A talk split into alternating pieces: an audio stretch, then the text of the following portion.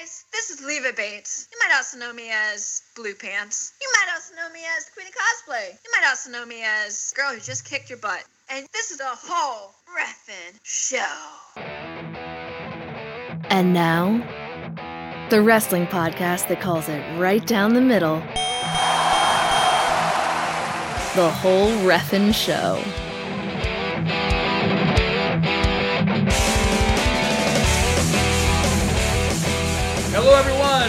Welcome back to the only wrestling podcast that calls it right down the middle, the whole Ref'n show. My name is Perry Smith. I'm here with Daryn Beasley.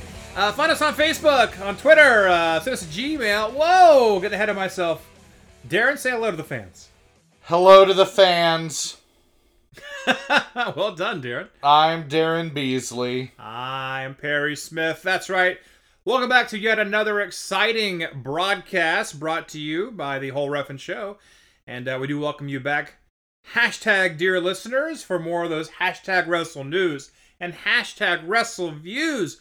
Man, is there a lot going on in the wrestling world. And by that, I mean one really big thing is happening right now. Uh, and you know it's big when when people who aren't generally fans of wrestling are talking about it or asking you about it. Um, I, I, of course, I'm talking about CM Punk's return to wrestling. Uh, it's going to really change the landscape as far as AEW is concerned. I know a lot of people are excited about it. Uh, we also got to talk about uh, what NXT Takeover 36 did go down this past weekend, as well as SummerSlam, and uh, it certainly was wrestling. It's a lot of wrestling, and in CM Punk's case, it is zero wrestling. CM Punk did not wrestle. He uh, he really didn't talk about wrestling.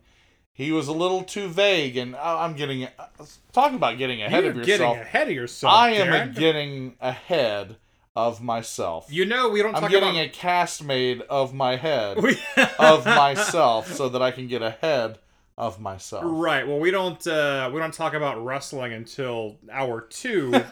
hour one is Yellowstone. That's Uh, right. Actually, you know, there's a trailer for the upcoming season four of Yellowstone. Oh wow, definitely good. While while everybody was like, "Oh my God, that Spider-Man No Way Home trailer," though, I was like, hashtag Yellowstone season four trailer, y'all. And if you haven't seen it, then then go see it. Yeah, That's what I was talking about earlier. The uh, the world was a buzz. I was talking about the the Yellowstone trailer dropping. Yeah, Yeah, yeah. yeah. The world. I'll Also CM Punk, but uh, Eh. Merf. Pretty. I mean, he he he moved the needle, as apparently. Uh, oh my god, I will kill. I, I will kill this whole thing. WWE President Nick Khan has apparently now come out and said that only WWE superstars who can move the needle for the company will retain uh, their contracts or get signed to new contracts. And apparently, Bray Wyatt is not a needle mover. Right. Well, I mean the the easy and obvious joke is in what direction? No! Whoa! It depends. Are we talking about Randy Borton? Whoa! he's moving that needle down. Wee whoop wee whoop. And uh, we know what Lynyrd Skynyrd said, right? No. They said, "Don't Well, they said a lot mess with the needle and the spoon." This is true. And and uh, Neil Young talked about uh, the needle, the damage done. He of course was talking about CM Punk and uh, Roman Reigns and, and, and like. And Nick Khan, and why? I still, I can't believe that Nick Khan runs the WWE now, and Tony Khan runs the AEW. It's a joke. They're con men. Jokes. We got jokes, folks. And we got rhymes too as well. Jokes and rhymes. It's a scholastic uh, book fair book for fourth graders. Jokes and rhymes. You read enough uh, of these books, you'll get a pizza party. Hell yeah. That's what I mean. I books, learning, and pizza. One of those is my favorite things. Uh, these are a few of my favorite things. Isn't that why everybody tuned in to hear me sing? They did. All right, all right. Let's get into. it. Let's talk about CM Punk's return If- to wrestling. If we must. okay. Wow. Okay. Well, I'm gonna go ahead and before we talk about it at all, uh, or go any further, I should say, I want to go ahead and, and preface this conversation with I wasn't watching wrestling during the CM Punk era. So I understand this is a big deal for everyone else who was, but I'm very lukewarm on CM Punk. Okay, well, then I will preface this by saying that Perry and I have not talked about the CM Punk return at AEW at all. We're about to talk about it with each other on the air for the first time. So let me say this, not knowing that Perry was just going to say that. He's not going to know that I'm about to say this.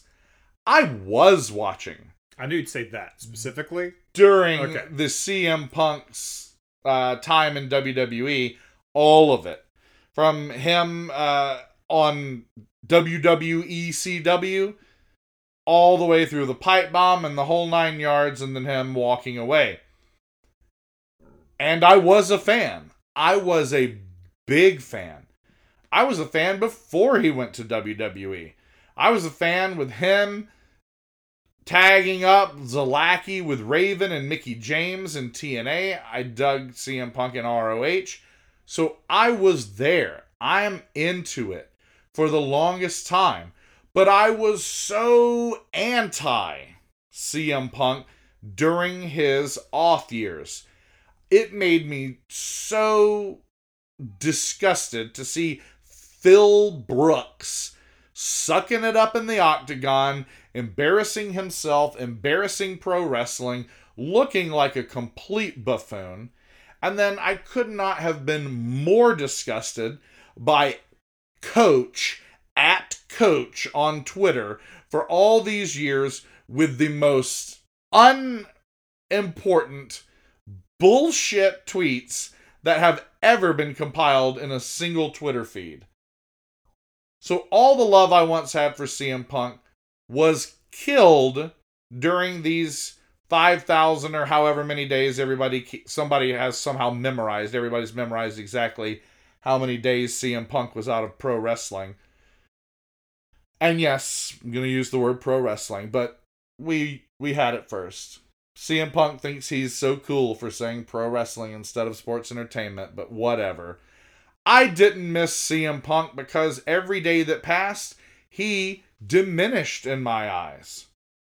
So now, it sounds like we're going to have the least celebratory welcome back CM Punk party in the world's about to happen. I figured you would say pretty much what you said, Daryn. To be honest with you, because I mean, we've in in the few times that we've discussed CM Punk, I think one of our first episodes we talked about CM Punk had just fought uh, an MMA, and you kind of like you kind of said something similar to what you were saying just now. So I knew you didn't have the the the best opinion of CM Punk. I um, as always, I'm I'm I am typically at worst indifferent to a wrestler where your your terms aren't quite as measured or your No. your thought your feelings and thoughts are not quite as measured um I have very strong feelings. that's fine that's fine um but yeah so his come his comeback here was uh it was it was well done i, I will say the the way aew did it was very well done uh the show the the show opens and they're in Chicago. It's already a giant arena full of people chanting for CM Punk. And if it were WWE, you probably they probably would have been chanting for the entire three hours of Raw, and then at the very very end you finally get them. And that's typically what you would do. I don't know who decided to go ahead and just let that be the first thing that happens because that's th- that because it's it's only downhill from there is the only only downside of that. Like nothing's really going to matter after that happens. You know, like you don't you don't go to a fireworks display and they do the grand finale of like a hundred fireworks and then it's just the little the little guys for the next hour. You don't do it that way. Anyway, It's become very clear to me that that is how Tony Khan does things, though. He thinks everybody's going to tune in at the top of the show because that's when the show comes on. right. And you hit them with something they can't look away from. And then the idea, at least it appears to be this way in Tony Khan's mind, is that once you're hooked, that that segment can end and you're not going to turn away. I think 25 years of watching the ratings has taught us very differently. Sure. That's not at all the case, and he should actually look to people who have popped unbelievable ratings in the past, like Vince McMahon and Eric Bischoff, who knew that you can have spikes in the quarter hours, but you got to bait these people. You got to throw Lynn Denton out there, right? You you got to throw Tiger Ali Singh out there, Right. Right? We we you have to do it. You got to bait them along and along, and then make them wait for Sting to come from the rafters, or for the glass to shatter and Steve Austin to ride out a Tyrannosaurus Rex or something. No, no, and then that's the thing too is like CM Punk comes out and does this whole like this is like twenty minutes of the show, or if I felt like it. Um, but then like commercial break and it comes back and uh, oh, it's Billy Youngnuts versus uh, Jimmy Joe Jumper. I don't know, but it's kind of like ah, and it's just a wrestling program. You know what I mean? So that that's that's kind of the thing too is you got to figure that out. Like you you don't I don't know, like everything about the CM Punk return was kind of counterintuitive, but it worked for what it was. It happening first, it being way over publicized, so it wasn't a surprise at all. Um, or like I again, I, I hate Twitter when it comes to pro wrestling because hey, Goldberg's gonna be on next week. You know, like I want it to, I want him, I want him to just show up. Actually, I don't want him to show up at all. I'm, I'm really tired of seeing Goldberg on my TV. But I mean, it, would it would it have been cooler if CM Punk just kind of showed up all of a sudden instead of it being just like way way over Yeah, publicized? shit, yeah. But but obviously you you want to bring the people in, you want them to watch. So again, it, it, it worked. It, it's not what I would have done, but it worked. All right, it worked. I know I just got through saying that for seven years, I have been indifferent at best and hate filled at worst. But even that said, it worked for me. Sure. I was into the entrance. I slowly lost interest over his speech because the speech didn't really do anything for me. There was nothing he said that was unexpected. He didn't move the needles. He did he did not move the needle. Um I'm a little upset at everybody who has to because of Twitter and the immediacy and the simultaneity of uh, social media means that everybody has to make every fucking moment that passes the biggest, the fastest, the most, the strongest, the craziest. And the fact that literally dozens of people said, "Oh, the Road Warrior pop is now the CM Punk pop." Let's give me a break. Was it a pop? yeah, it was a huge, huge pop. He was in Chicago for God's sake. But it wasn't. I don't think it was historic. We didn't see something historic. We saw something fun and cool. We didn't see anything historic. We didn't see anything groundbreaking Okay. the the amount of the, everybody shits on all the gray that's in Goldberg's beard. CM Punk looked like hell. He's also full of gray hair, and yet he's just a skinny dude. At least Goldberg's still super jacked. Right. Why are we gonna shit on Goldberg? this, this conversation becoming something else. No, I, I understand what you're saying though, but very very quickly, I, I, I for those who didn't see it, um, uh, like I said, the show opens. People are chanting for CM Punk for about twenty or thirty seconds. All of a sudden, Cult of Personality hits, and that's CM Punk's music. And that's the best moment and of the whole night. Well, you can hear it for about three seconds before you can't hear anything but people cheering.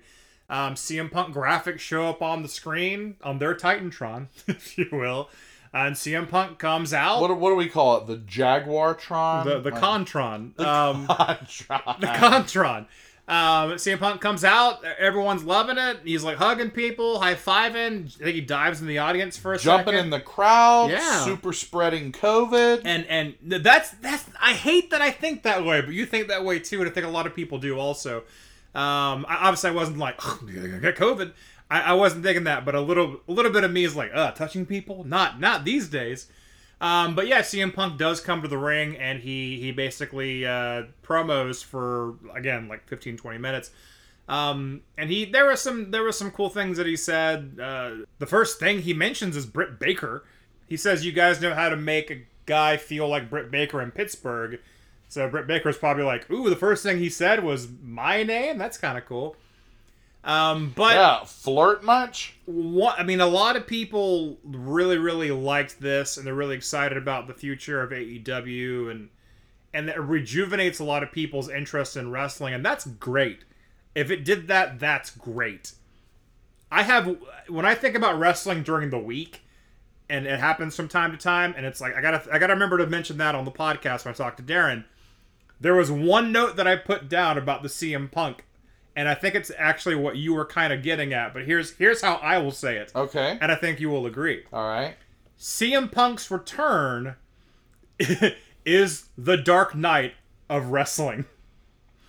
When Dark Knight came out, people thought that was the greatest movie they had ever fucking seen.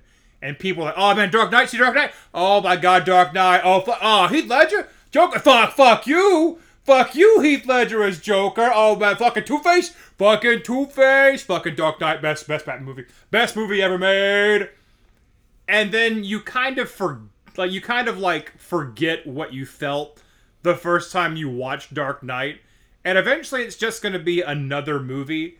You know, ask those same people like a year later, two years later, oh Dark Knight, right? And they go, yeah, Dark Knight was good. It was a good movie because that that that feeling doesn't stay with you. It fades over time. Just like your your you know your love for anything will fade over time. That's exactly what this is. That like th- this okay, it was neat that it happened. Again, I'm sure everyone that loved it loved it, but it's like okay, this won't stick with you.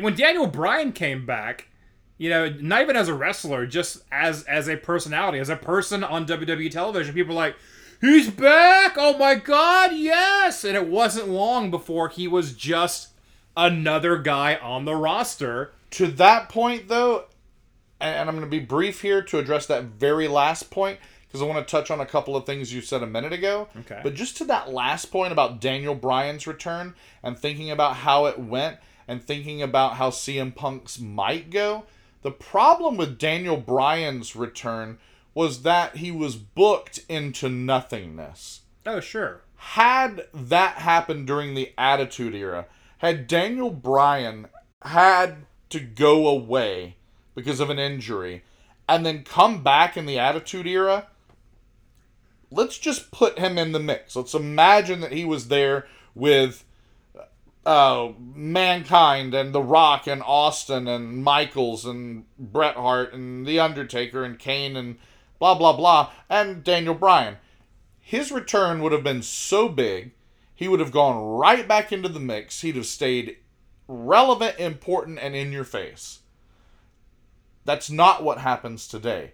They have the opportunity in AEW to do with Punk what WWE did not do with Bryan, and that's push him to the moon.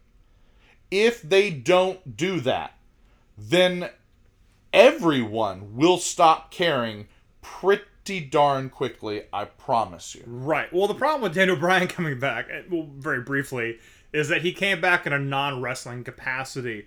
And what's even worse is that when he was cleared to wrestle again, it was already not special because we'd already seen him every week anyway. Uh, for for Well, me, I disagree. I, I, I, I Pre- understand. uh, uh, by the way, also not watching wrestling during the Daniel Bryan era, so I was indifferent either way. See, and I loved Daniel Bryan. And when Daniel Bryan went away, all he did was go away from active wrestling.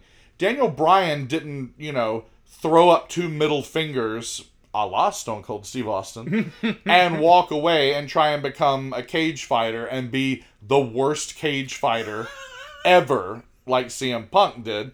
Uh, instead, Daniel Bryan hung around and he was on Total Divas and Total Bellas, and then he became uh, uh, general manager, and he was a presence, and he was he was visible, and so when he returned to wrestling, maybe it wasn't as special because he had not been away away. But as a big fan of Daniel Bryan's career, as I had been of CM Punk's career, when I saw him get back in the ring, knowing also how emotional it was for him, that did a lot for me. It did a whole hell of a lot for me. The booking, though, as I mentioned a minute ago, is what made that diminish way too rapidly. And then he was just another wrestler Yeah. on the 50 50 booked WWE shit show. So that sucked. Right. Well, speaking of emotions, a lot of people were very emotional about CM Punk's return, including the one guy they filmed for a nanosecond in the crowd who was crying over CM Punk's return. And that's great that like in wrestling can make someone feel that way. I missed that feeling. I wish I had that feeling again. But man, is social media trying to find that guy? It's like it's like it's like in a movie where like someone wins a lottery. They they win the lottery, but they're trying to find the guy, and the guy's just like like washing dishes somewhere, and it's on TV behind him, but he's not listening or whatever, not paying attention. That's kind of what it is. Like there's so many people like Tommy Dreamer, I think even Tony Khan.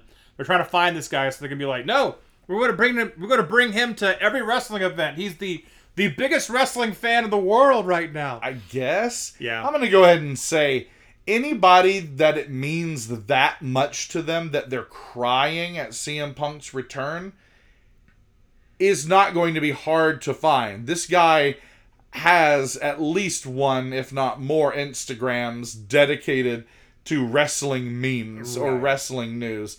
Like, this guy is so plugged in that he already knew. I mean, he saw himself in memes that night and was like, haha, that's me. Well, he was he was also in the audience for Raw when uh, Team Arcade Bro got back together. It's the same clip of him crying. Basically, it- anything happens in wrestling, and it cuts to that guy in the audience, and he's always there. He's always crying at everything that happens. See, that's terrible because that No, no, actually funny. is a, it. It is, but it's terrible because I I want to be clear. I'm not shitting on the guy. Like oh no, I I'm not, I'm wish not at all. that I had cared that much about CM Punk's return, and I have cared that much about many things in wrestling and sports and music and film. You know, uh, famously, the opening credits to Watchmen, the movie, Zack Snyder's Watchmen, the opening credits. I'm at the movie uh, with my brother and I start crying. right. And my brother looks at me like I have nine heads and he's like, Are you okay? and I was like, Yes, but this is kind of perfect. So I get it. I And- get being swept up in the moment.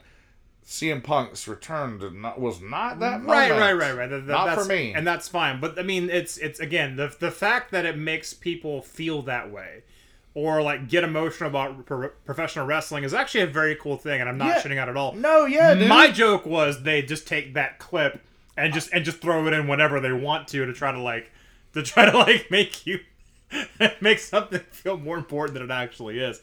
That was my immediate thought. But anyway, um, no, the, the the the segment itself where where CM Punk uh, is promoing, talking about wrestling again and how he was away from it and how he's coming back. The the reason why it works so well is because it wasn't overproduced like everything else that AEW does. Until the end, it got a little overproducey. When of course uh, CM Punk mentions Darby Allin, and Darby Allin is in the rafters with Sting, and of course Darby Allin's doing the thing where he's like overacting. And he's like, yeah, he must have really bad neck problems. He's, he's always like, he's always like cracking his neck or whatever. Uh, but he's with Sting, and CM Punk is talking at Darby Allin to Darby Allin, and and Sting is this multi WCW champion, this icon is just standing there quietly next to Darby Allin. Luckily, CM Punk says like, "And you too, Sting." It's like, "Oh, thank you, thank you for mentioning Sting. That was nice of you, CM Punk." Yeah, I thought that was funny. I was waiting to see if there was going to be any like, mention of Sting Are you whatsoever. gonna mention Sting? The- the- that to me that's the that was the most professional and astute moment that was the most realistic and like quality moment of CM Punk's return was him having the wherewithal to actually mention Sting right. had that been anybody else they wouldn't have because it wasn't part of some script It wasn't scripted, right? Exactly. Um, but I mean, it, it was it was good. I I enjoyed it, and like a, again, a guy who was never a fan of CM Punk, I was like, oh, it's kind of cool. Let's see where this goes. But That's the key. That's the key. Where does it go? But that's Where does it go from here? Right. I will not get excited about this until I see what happens next. Anybody can just make an entrance. Hell, they do it at the Hall of Fame every year. They bring out some of the biggest stars in the history of wrestling and they come out and wave and they even may even come out to their entrance music. So far, that's all CM Punk has done. So far, all CM Punk has done is get acknowledged as a Hall of Fame wrestler by AEW. That's all that appearance was.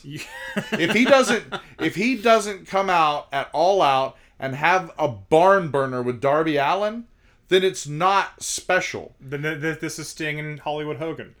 All, this build up in the match is kind of oh, okay. Well, and worse yet, it's Goldberg and the Undertaker in Saudi Arabia. Oh yeah, yeah. yeah. Like that like that's what is a possibility. I hope to hell it doesn't happen that way.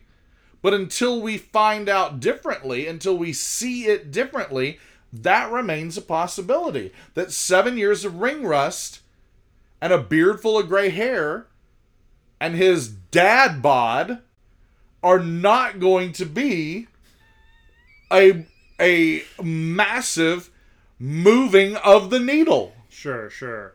I mean, but it like you, you can do all the all the interviews and promoing and and you know all, all the build up in the world, but eighty percent of, of wrestling is what you actually accomplish in the ring, uh, between the ropes. But I but I will say that um, to go back on like why this might be special and why it might be unique is CM Punk uh, might be the only person who who has left for such a long time and come back.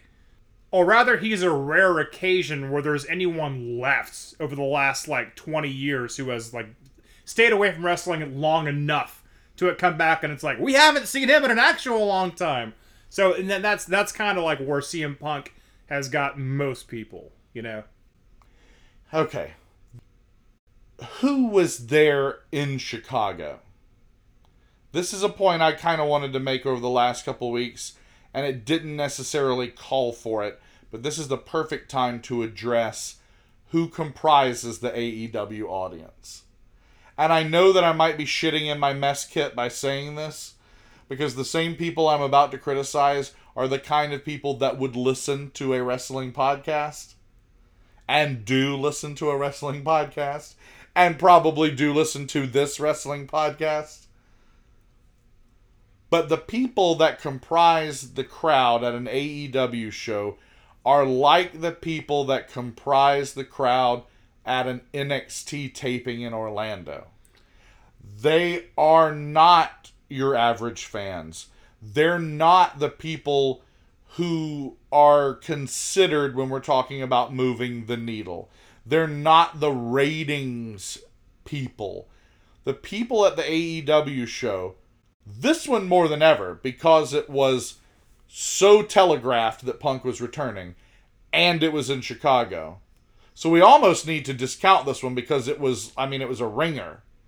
But even if it had not been in Chicago, that crowd, if it had even been in Jacksonville, that crowd would be made up of exclusively the middle aged super fan. Like the wrestling sycophant who were exactly the target audience for a CM Punk return. They are the people that at every WWE show for the last seven years have been chanting for CM Punk. Right. They were all there that night. He said he said that he heard them. And Specifically. course- and of course he did. I I'm not saying it's not genuine, it's not real, and it's not cool. I'm just saying, of course.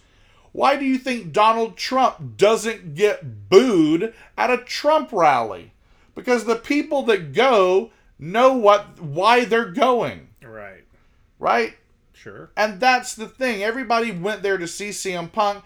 They got CM Punk, so their reaction looks like, "Oh my God, we got what we want." To be fair, AEW, even though they've been around for however long, three years give or take. Something like that. something like that. Um, they don't have the casuals; they have the wrestling fans. Um, exactly. and and then that's what they're trying to bring in with CM Punk. The people who'll be like, "Oh, I remember CM Punk." Like it's, But I, it's, It's- it's be- this- it's beyond this- that. It's beyond the oh I remember CM Punk. That crowd in Chicago was like a supersized PWG crowd. It was people wearing like New Japan shirts and people wearing like Stan Hansen shirts and people wearing all Japan shirts. no, and no. I'm I'm, wearing I'm backing up your your point. you know yeah, yeah, yeah, like yeah. uh, FIP. Like, oh, I saw Daniel Bryan in FIP. Like no, no. I- those those people. Uh, But that's what I'm saying though is AEW has those fans in spades, and luckily there are enough of those fans to fill up a, a, a giant uh, arena like the one that uh, CM Punk debuted in. Um, but they're, they're still trying to get the casuals, uh, or I don't know. It, it's just I wonder how long it'll take AEW to get like a big casual audience. If you tune in for wrestling and you see an AEW uh, commercial, or it's just on when you turn on TNT, and you see Jungle Boy uh, wrestling, you might you might not stay on the channel. You Like, think? yeah. You don't think Jungle Boy moves the needle? I do. I don't think he moves the vine. No, I, I'm just saying, like, I don't think a casual fan would really appreciate or like what they would see on a typical AEW episode. That may have been AEW's problem from the beginning, and it's a problem that they're going to perpetuate for however many years to come. Is it's for that those sycophants, those I'll, I'll, I'll use a I'll use a nicer term here. Those fanatical wrestling fans who uh would like watch Wrestle Kingdom at three in the morning, or you know, and, and like you know, actually give a shit about ROH and, and Impact Wrestling and stuff like that. Well, I mean, I I, I don't that that. I'm. I agree. That sounds I'm mean. smiling because I agree. But the thing is, it may be tailor made for those fans, and you're not going to get any casual fans off of it. So Tony Khan may have made his own mousetrap. it seems. Well, and and unfortunately, or fortunately, actually, it depends on your perspective. I think he's aware of that to a certain extent, and the way that he's tried to like balance the scale is by having Jericho be in the main event constantly and sign Mark Henry and Paul White and Christian and then if somebody turns and they're flipping the channels and they come by TNT while those people are on screen, maybe they'll stop and go, wait a minute. And then when Jungle Boy comes out, they're like, hmm. okay, cool. Two things about Jungle Boy. First of all, I love Jungle Boy. I love Jungle Boy and Luchasaurus. And the fact that they come out to Tarzan Boy, or is that the name of the song? I think it's Tarzan Boy. The oh, oh, oh, oh, that's amazing.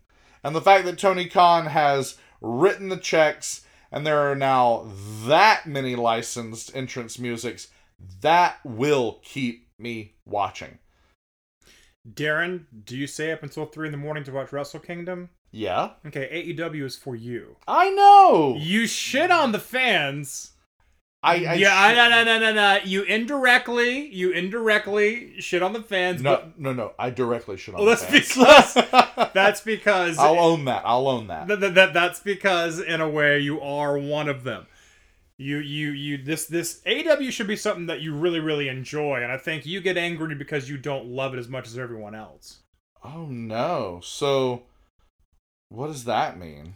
That means that Tony Khan is doing some things right and some things wrong. To go back to your point about bringing trying to get a casual audience in, a conversation you and I had a few weeks ago was if I was going to be bringing in all these WWE guys, they need to be on. I know what this sounds like, fans. Hear me out.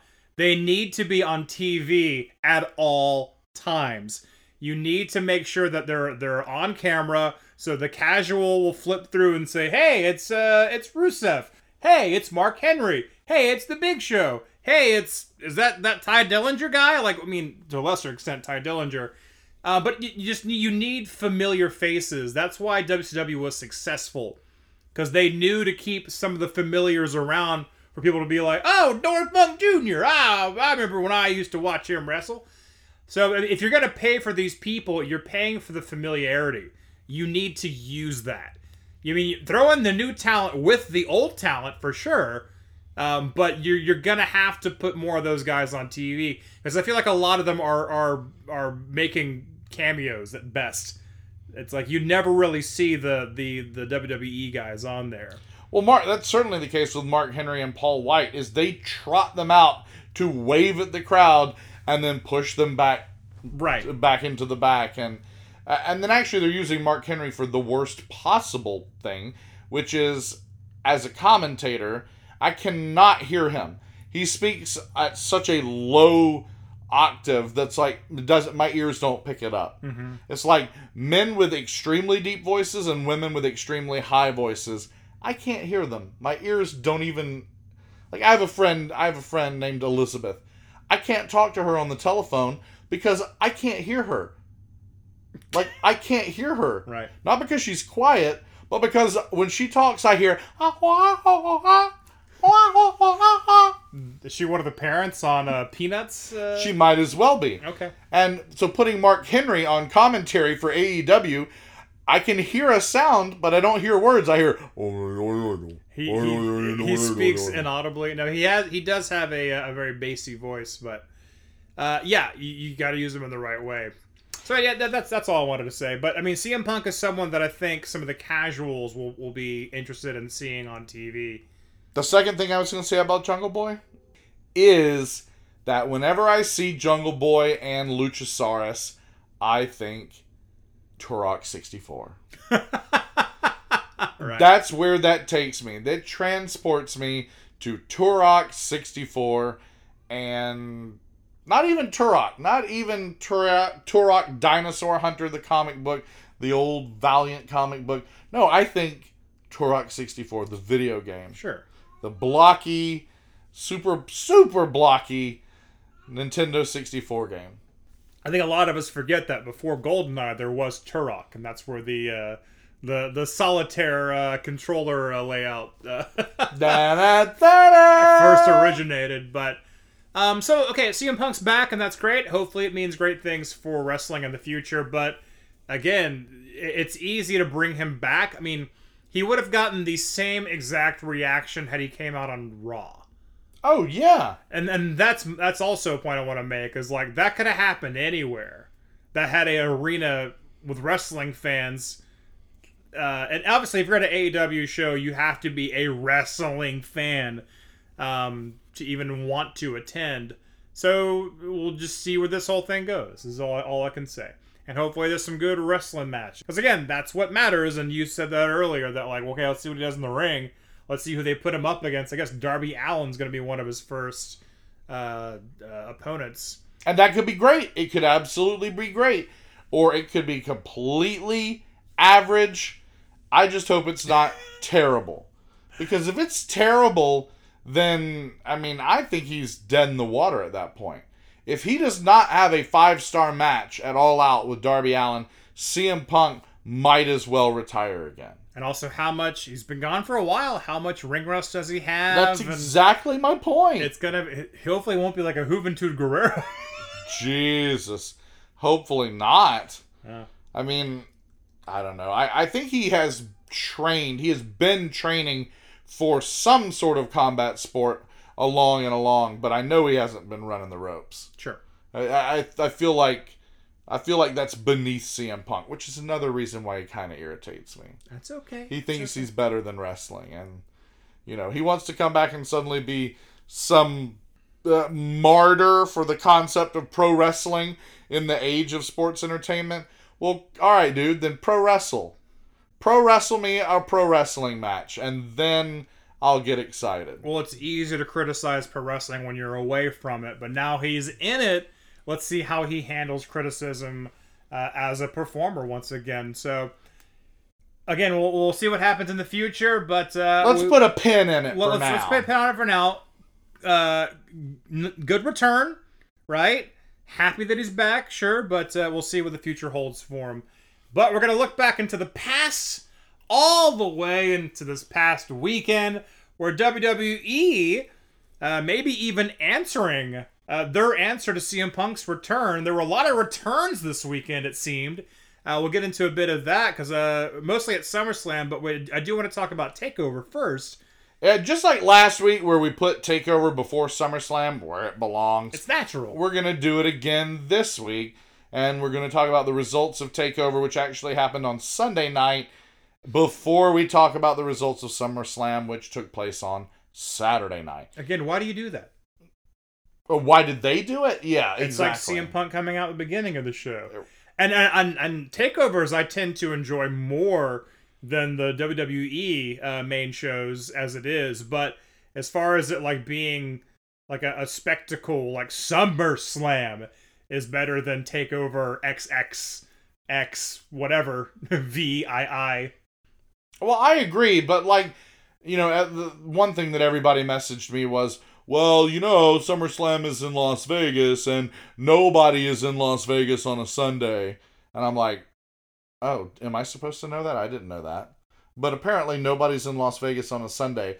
So you don't want to, uh, you know, book your wrestling pay per view.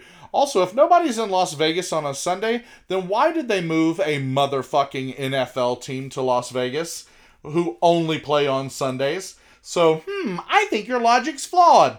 I don't think nobody is in Las Vegas on Sundays. Enough people are to fill up a stadium, the same stadium that SummerSlam was held in on a Saturday night for some reason.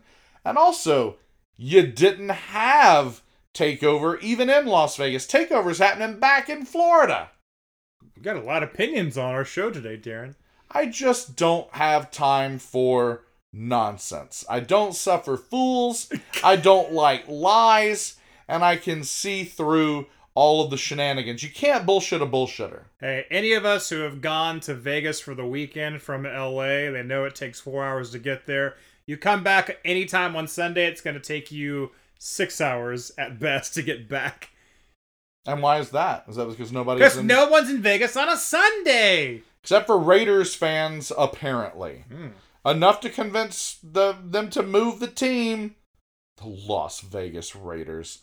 Las Vegas Raiders, my ass. So this past Sunday, in a completely empty, desolate Vegas, we had NXT Takeover 36. But it wasn't. It was in Florida. I hate it because everyone is in Florida on a Sunday, Daryn. Well, apparently everyone. everyone, everyone, uh, everyone hung over from their past trip to Vegas, Yeah. returning home to Florida.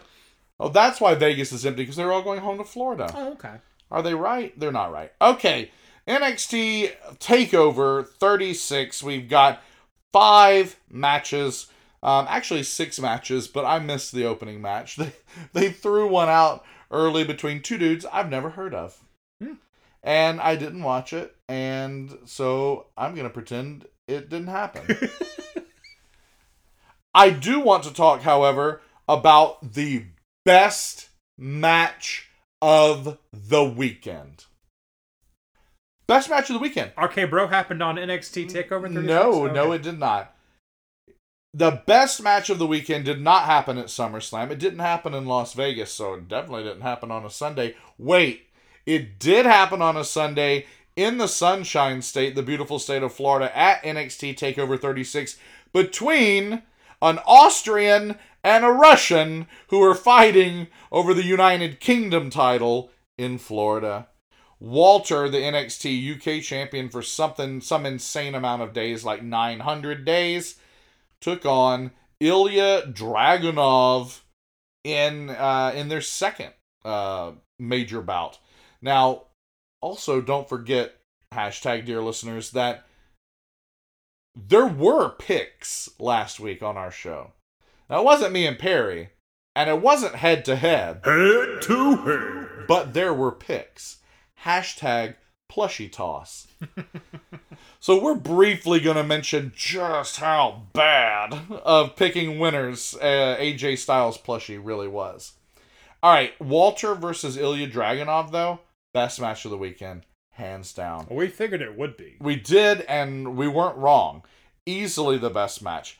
Um, the note that I made to myself is I guess in Europe, they still think wrestling ought to look like a fight. And that is the God's honest truth. All weekend long, the rest of TakeOver and all of SummerSlam looked like a bunch of ballet dancers. Highly talented, athletic gymnasts and dancers and oh man, they're kickies and they're flippies. and aren't they amazing dancers? And Walter and Dragunov beat the living hell out of each other because they are still interested in wrestling looking like a fight. Call it strong style, call it snug, call it stiff, call it whatever you want. I call it professional wrestling. And if CM Punk wants to professionally wrestle, he'll not just say the words. He won't just talk the talk. CM Punk will get in the ring with Darby Allin and do what Walter and Dragunov did, and that's walk the by God walk. And that is wrestle like a wrestler. Walter and Ilya Dragunov beat the dog shit out of each other. They fought, they fought, they smacked one another. Both of them were covered in bruises. Match of, uh, wow, that's the best match I've seen since returning from the great hiatus. Not just the best match of the weekend, the best match I've seen in two years. Wow. That good. Yeah. That good. And Dragunov wins. Like that's the the craziest part. Is Dragunov wins and is the new NXT UK champion.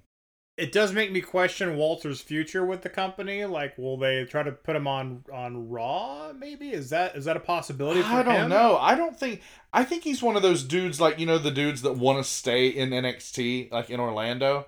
I think Walter might be one of those dudes who's like, yeah, I live in England now and I want to stay in England. I don't want to go live in Orlando and fly out every week to Terre Haute and Las Vegas, I but totally as long as it's not on a. Sunday, of course. That's why I understand that Toni Storm though. She's like, "Hey, I'll, I'll do it. Why not?"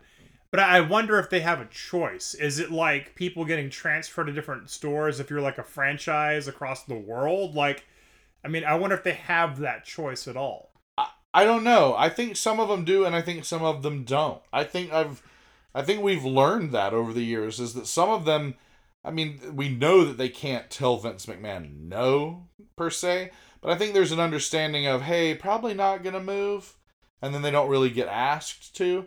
Um, I I'm with you though. I would be curious to know what happens with Walter this week, next week, and really what happens to Walter over the next six to twelve months. I think he should stay right where he is. I don't need to see Walter all the time. I'm now sort of in love with Walter the way I used to be with Kenny Omega. He's just removed enough. He's just exotic enough that when I see him, I get that big match feeling. And then guess what? Walter always delivers too. So you put Walter on Raw, and he's in some stupid feud with Shorty G. with Shorty G, and he's doing stupid things with Shorty G, and he's like fighting Baron Corbin. And That's exactly what would happen. They would put Wa- You can say that about anybody, his second week. Walter would have a wrinkled shirt with a mustard stain on right? it. Right. Oh, Walter's a hard luck uh, Walter. They call oh, him now. Hard luck, Walter. Oh no, Tolly W instead of instead of Shorty G. Oh, now he's well, Walter. He's bringing his teddy bear to the ring. Oh, woeful Walter. woeful Walter and Teddy B. That's his.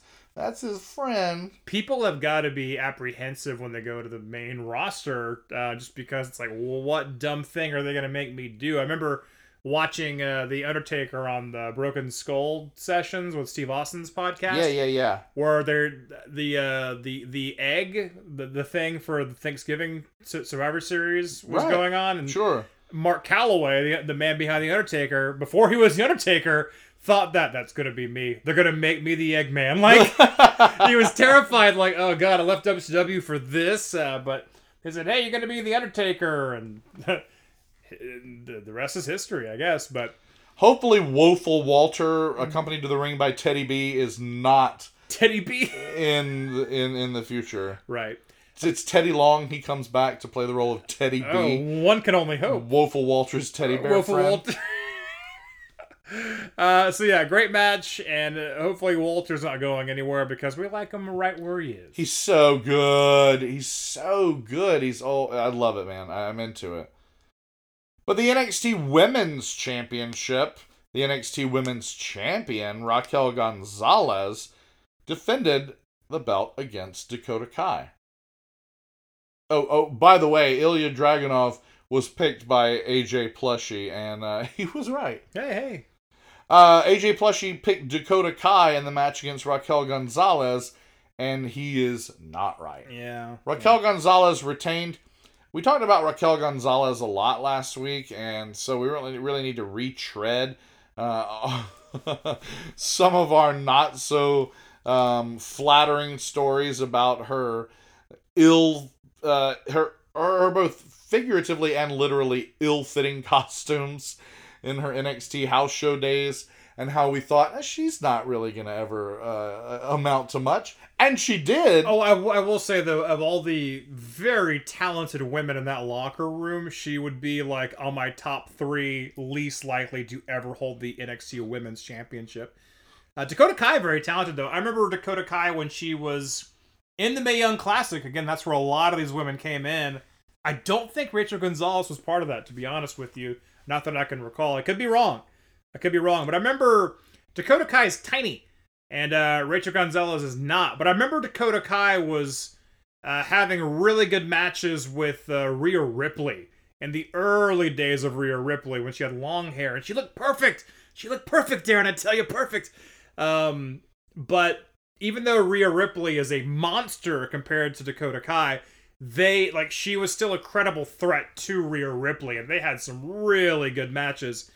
Um, so And I think Rhea Ripley, she got rid of her long hair. I think, she, uh, as we said, Rhea Ripley and Kyle O'Reilly went to the barber shop together and said, Give me every Give me- haircut you got. I want them all at the same time. Right. So Dakota Kai, it's she has to wrestle a certain way because she's going to be the smaller, typically smaller uh, combatant in the ring. Uh, so it's it's it's hard to it's hard to consider her a credible threat sometimes, but she can hold her own against bigger uh, bigger ladies for sure. But Not on this night. to me, she's a she's the better wrestler. Uh, She's definitely the better wrestler. I don't think she should be champion necessarily, but she's the better wrestler. it's a good feud, and it's interesting to see Dakota Kai as a heel. But uh, Raquel Gonzalez, it makes more sense when you look at it as to as to who would win. Right. Well, it's it's very quickly it's something I've always wanted to mention on the show, but haven't we have never had a chance to. Very briefly, uh, you and I, I think the last NXT house show that we saw, uh, Aliyah was still there. Aliyah was still at the house shows, and um, she was still in house show purgatory, and rightly so. She should still be there now. Oh, Uh, she was, but she was fighting that one girl, the tall girl who did security. Oh yeah, I, I think she's on yeah, TV yeah. now, but I haven't really watched. I don't I haven't she- seen her. I don't think she, she did. There was a period where she went on TV. Yeah, I recall her being on. You were like, you know, that is that's that security girl. But she's very the, the the security girl. I don't know her name. I apologize, folks. She's very tall, and she was doing this like nerd gimmick. But she wrestled Aliyah, and Aliyah was the heel in the match, and the nerdy tall girl. I mean, she just looks like a tall, athletic woman because she is, but she's like afraid of Aliyah, who's like five foot nothing, and it doesn't work at all. doesn't work. so when the when the tiny girl is the heel, like Alexa Bliss knew how to do it right, where she was a heel, but she knew that she she was aware of her size, and she did a lot of like running away. She was the coward heel, where in this you know house show match that we saw with Aliyah, Aliyah is like this like threatening presence to this girl who would basically drop kick her out of existence with her her massive thoroughbred legs. Uh, but anyway, I just want to bring that up real quick. How it's it's tough to be the heel when you're tiny, and then that that's for men as well, not just women. But I, I just I thought about that match when I when I was uh, thinking about this match. So Yeah, uh, I don't know. Uh, Dakota Kai, she's doing the weird uh, breakaway. You know, we were partners, and you know, I'm not the sidekick, and you know that can go either way. The sidekick can either come out of it looking like a heel, or come out of it looking like a babyface. Dakota Kai, it just so happens to have been that she becomes the heel version of the breakaway sidekick. Don't call me sidekick. And Sidekick, heel, all these feet terms. Yeah, imagine that. Yeah. Next up on the takeover card, the ultra legitimate championship, the million dollar championship, is on the line as the current million dollar champion, LA Knight. NXT has more belts than Kenny Omega. Yeah. What? What? LA Knight, formerly known as Eli Drake, he does nothing for me. He does nothing for me. He's uh there's nothing wrong with him, but he's compared to all these other very talented people, he's kind of mediocre, right? He, he, yeah, he, he's a good height, a weight. He has an excellent build. He's a body guy. No, as we said before, like if there's a machine where you know you type in wrestle on the computer and you you pull the lever, someone like him probably would come out. For sure. Like I said, there's nothing wrong with him, but there's nothing exceptional about him either. There's nothing about him that you can't live without. right. And in NXT He where sucks. there is I'm kidding. I'm kidding. in NXT where there is not a lot of room for Mediocrity. character building. Aliyah's. Take that, Aliyah. there's not a lot of room for character building and he doesn't have like entrance attire and I don't understand what his name is supposed to mean. It, he it just ends up seeming generic and i know it's not. It's actually probably very specific but it seems very generic. And anyway cameron grimes i'm not so sure i like his gimmick either.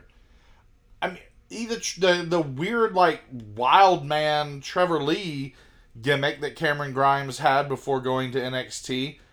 I don't know that it was anything special, but it did seem authentic. It seemed straight up indie, but it seemed authentic. His weird tearaway tuxedo, his top hat, his accent, and like even his like victory yell. It's all this like bogus Cajun shtick. Like I don't, I don't, I don't get either of these guys, and I think they're both talented, but. Te- why is Ted DiBiase at ringside? Why are we bringing back this belt? I don't. I don't think I need any of this. Nothing about this match needed to be on my TV. to me, to me, the weirdest thing about this match is Ted DiBiase. When he's not the million dollar man, he's just Ted DiBiase. I'm just a guy. I'm just Ted DiBiase. It's like, oh, so you never had a million dollars? Oh, so wrestling's bullshit? Is that what you're saying? Yeah. Like in a way, Yeah, yeah. like in, in a small way. Like he's not the he's not the Undertaker who came back and he's like, oh, I'm ahead. You gonna fight? You going to fight and rest in peace? It's it's Ted DiBiase. you gonna fight and rest in peace? well, he's he's gonna be the Undertaker. He's not gonna come back as uh, Mark Calaway, and I think you you're gonna fight him in a wrestling match, like because that's old wrestling. Ted DiBiase, the million dollar buying people, having a s- own personal slave. Like I mean, well he he did. I know. No, no, I I know, but still, like Ted DiBiase was such a character. He he was a believable character, much more than the Undertaker, who is a fictional character. Ted DiBiase could just be a millionaire. That that could be a real thing, sure. But that's my that's my problem is he's just Ted DiBiase and he's not the million dollar man Ted DiBiase. Especially in the 80s, right? Am I right? Reaganomics? Sure, sure. But that's a joke for some of you.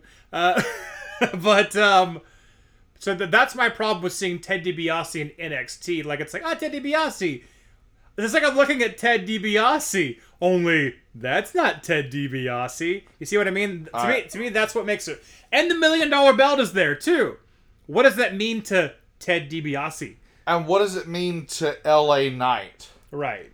Uh, it's a bargaining chip to make this old, like, born again Christian man come be your slave now. Like, Here, he- here's the retribution 35 years later. That's what this is, though. This is damage control for the Virgil years. I think that's what this is. God, uh, it's I think that's. I think too- that's exactly what too this little, is. too late. Man, yeah, yeah, yeah. That, that that's exactly what this whole setup is, which makes me care less about the whole thing. The only way you could actually do that properly is to hire Virgil and have him on there, but they're not going anywhere near that dude. He is bat shit crazy.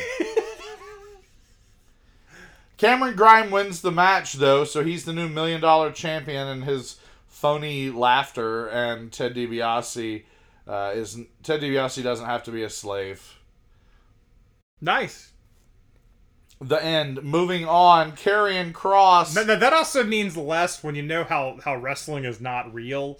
Like, I, I would have believed that in the 80s, but, like, no one, oh, he's to be a servant forever. Oh, yeah, that means a lot. Just like your general managers. I'm sure they manage a lot. I'm sure they do, they have a lot of pull backstage. Like, th- those kind of those kind of stipulations don't work for me anymore. It's like, okay, well, that's just bullshit.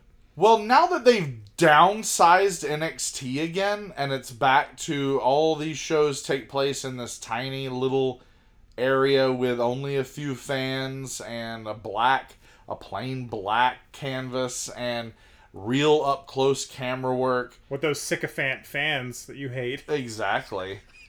Now that it's that, it's also the stakes seem lower. The majesty and grandeur and uh, uh, suspension of disbelief that happens in a 30,000 seat arena with a, a big set and all these backstage segments, that's gone. And Ted DiBiase just walking around with a bad hip. You know, it's not believable that he's like, ha ha ha ha. Exactly. You can't take me down a peg. Maybe he has a gold hip. We don't know. A gold replacement hip. He may, mm, or maybe platinum or even tungsten. It could be diamonds as well. Well, that, that, that, that's also. I mean, what you just said also is is is something to to mention. NXT seemed like it was ever growing, but it seemed like it hit the ceiling, and now it's coming back down again because I mean Vince McMahon is having more influence in NXT these days. He wants to make NXT. He wants to take NXT down a peg, because I think it maybe wasn't so much competition with AEW more so competition with WWE itself. And I think he kind of recognized that and was like, okay, I need to make this shitty somehow. Well, they're on their way. Apparently, it's getting a complete and total makeover.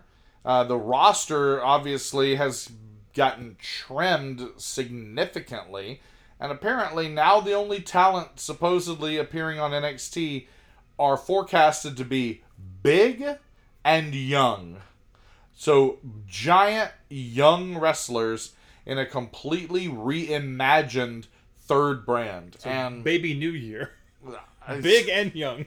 Yes. Okay. So I don't know. I I don't know what that's going to be like, but I do know what this night was like, and uh, it's not great. That the diminished size NXT room.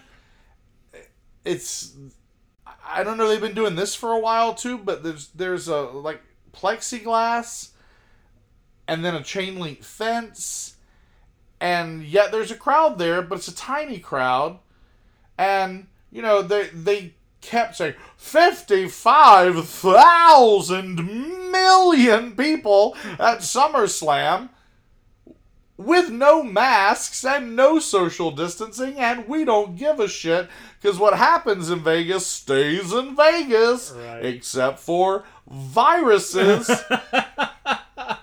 Meanwhile, back in Florida, even the crowd that is separated from the wrestlers by plexiglass are all wearing masks. And by the way, they're all lit from underneath. There are there seats. There also appeared that there are no seats, and that it's like fest style. Everybody at NXT is standing, and it looks like they're lit from underneath. Like, nope, you don't get chairs, but you do have to stare down into a blue lamp at, in between your feet all night long, and it gives the weird impression of.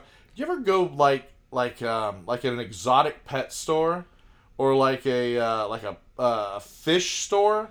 and you go to the back. So all the windows up front, which bring like that weird yellow afternoon sunlight, in, Right, right, But you're in the back, back, back, and it's dark. It's that soft glow. But it's just the blue glow from all of the aquariums.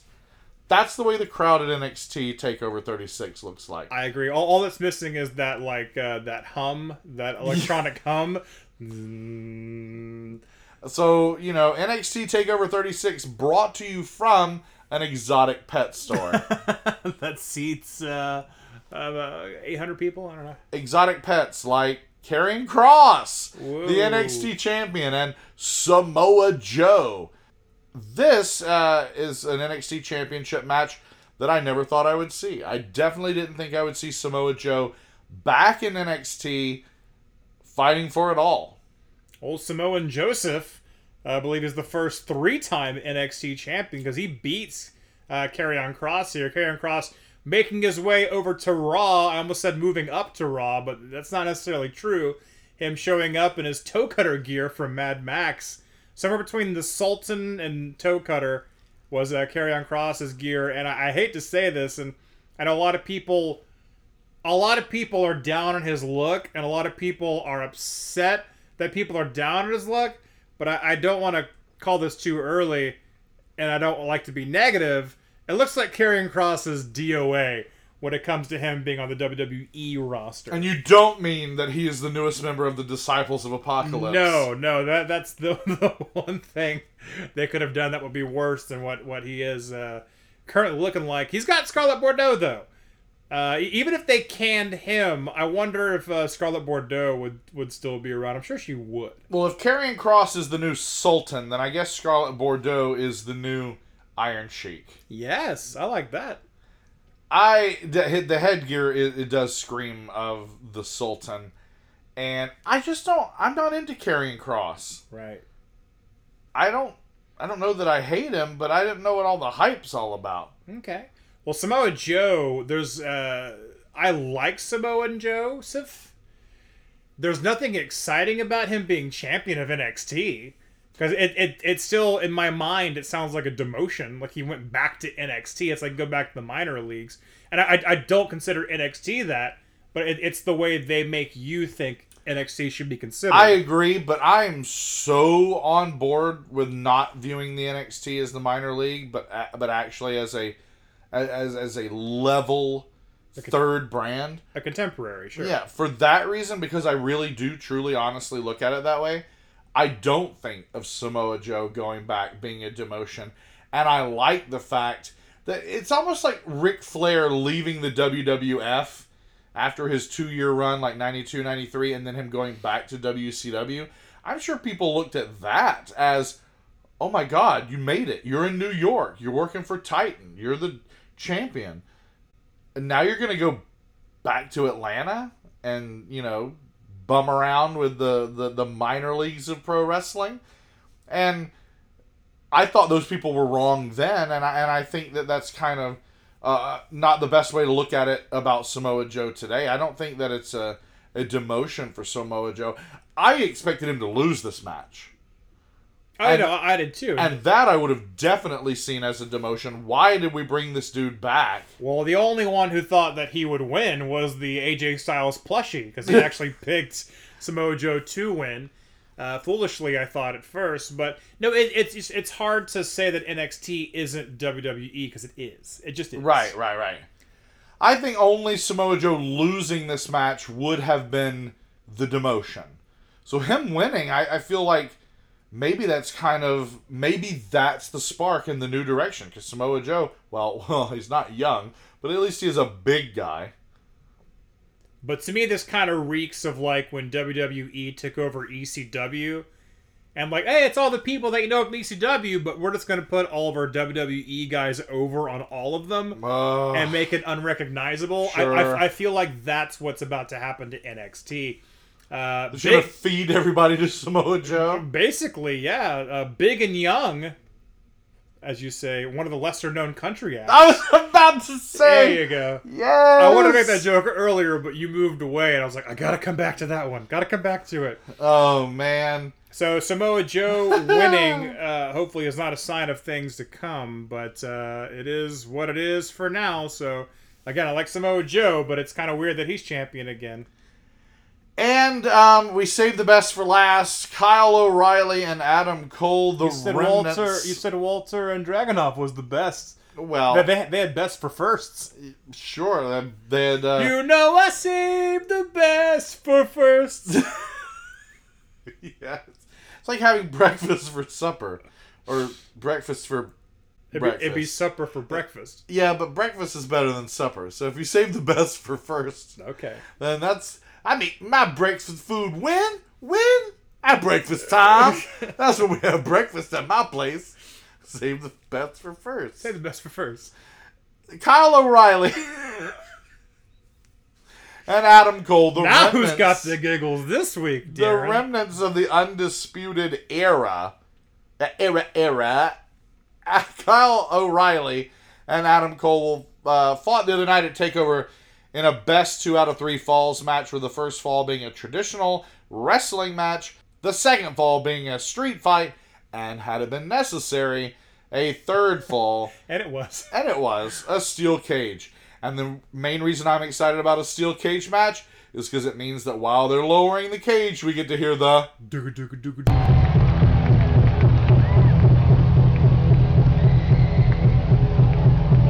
love it. I'm here for it. So Kyle O'Reilly and Adam Cole. What do you think about this match? Oh man. There's three falls worth. Oh yeah. Uh, I didn't like it as much as I wanted to like it. Wow. Well, for two guys who are amazing wrestlers, the wrestling match didn't last very long. Uh, Kyle O'Reilly gets the gets a roll up on um, Adam Cole really early on to score the first fall, uh, and because this one has a different stipulation for each fall, it really made me wish that the wrestling actually uh, happened longer than than it actually did. I mean, technically, in the steel cage match, it's still a wrestling match with a steel cage, so I'll kind of let that slide. But that still bothered me a little bit because it was mostly them in the street fight, and it's them hitting each other with you know kendo sticks and trash cans and chairs. I can watch anyone who has zero wrestling ability do that. I can watch you know Nick Gage do that. Oh.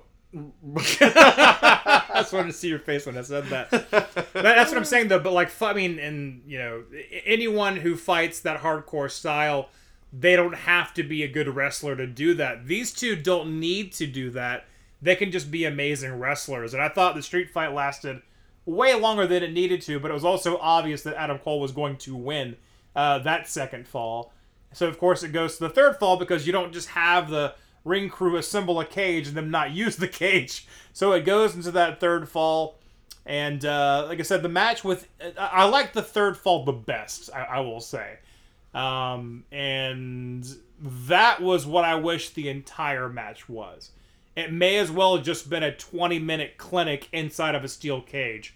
I would have liked that better. That would have been much better. I think it would have suited these two wrestlers better. I think it would have been a more interesting story. I think that this match suffered from being in the exotic pet store with 15 people there, separated by plexiglass. It's not the NXT takeover main events of old. It's not the Drew McIntyre and the uh, Andrade and Aleister Black. It's not Gargano and Ciampa. And that, that's not even of old either. That's of like mid NXT. well, I know, but that, but I mean, that was at the height. That was right, right, we're right. selling out arenas on par with the WWE show that's the next night. Well, it's it's these fans I noticed watching Takeover was these are the fans that sing with the music and do the boom with Adam Cole and the Adam Cole baby.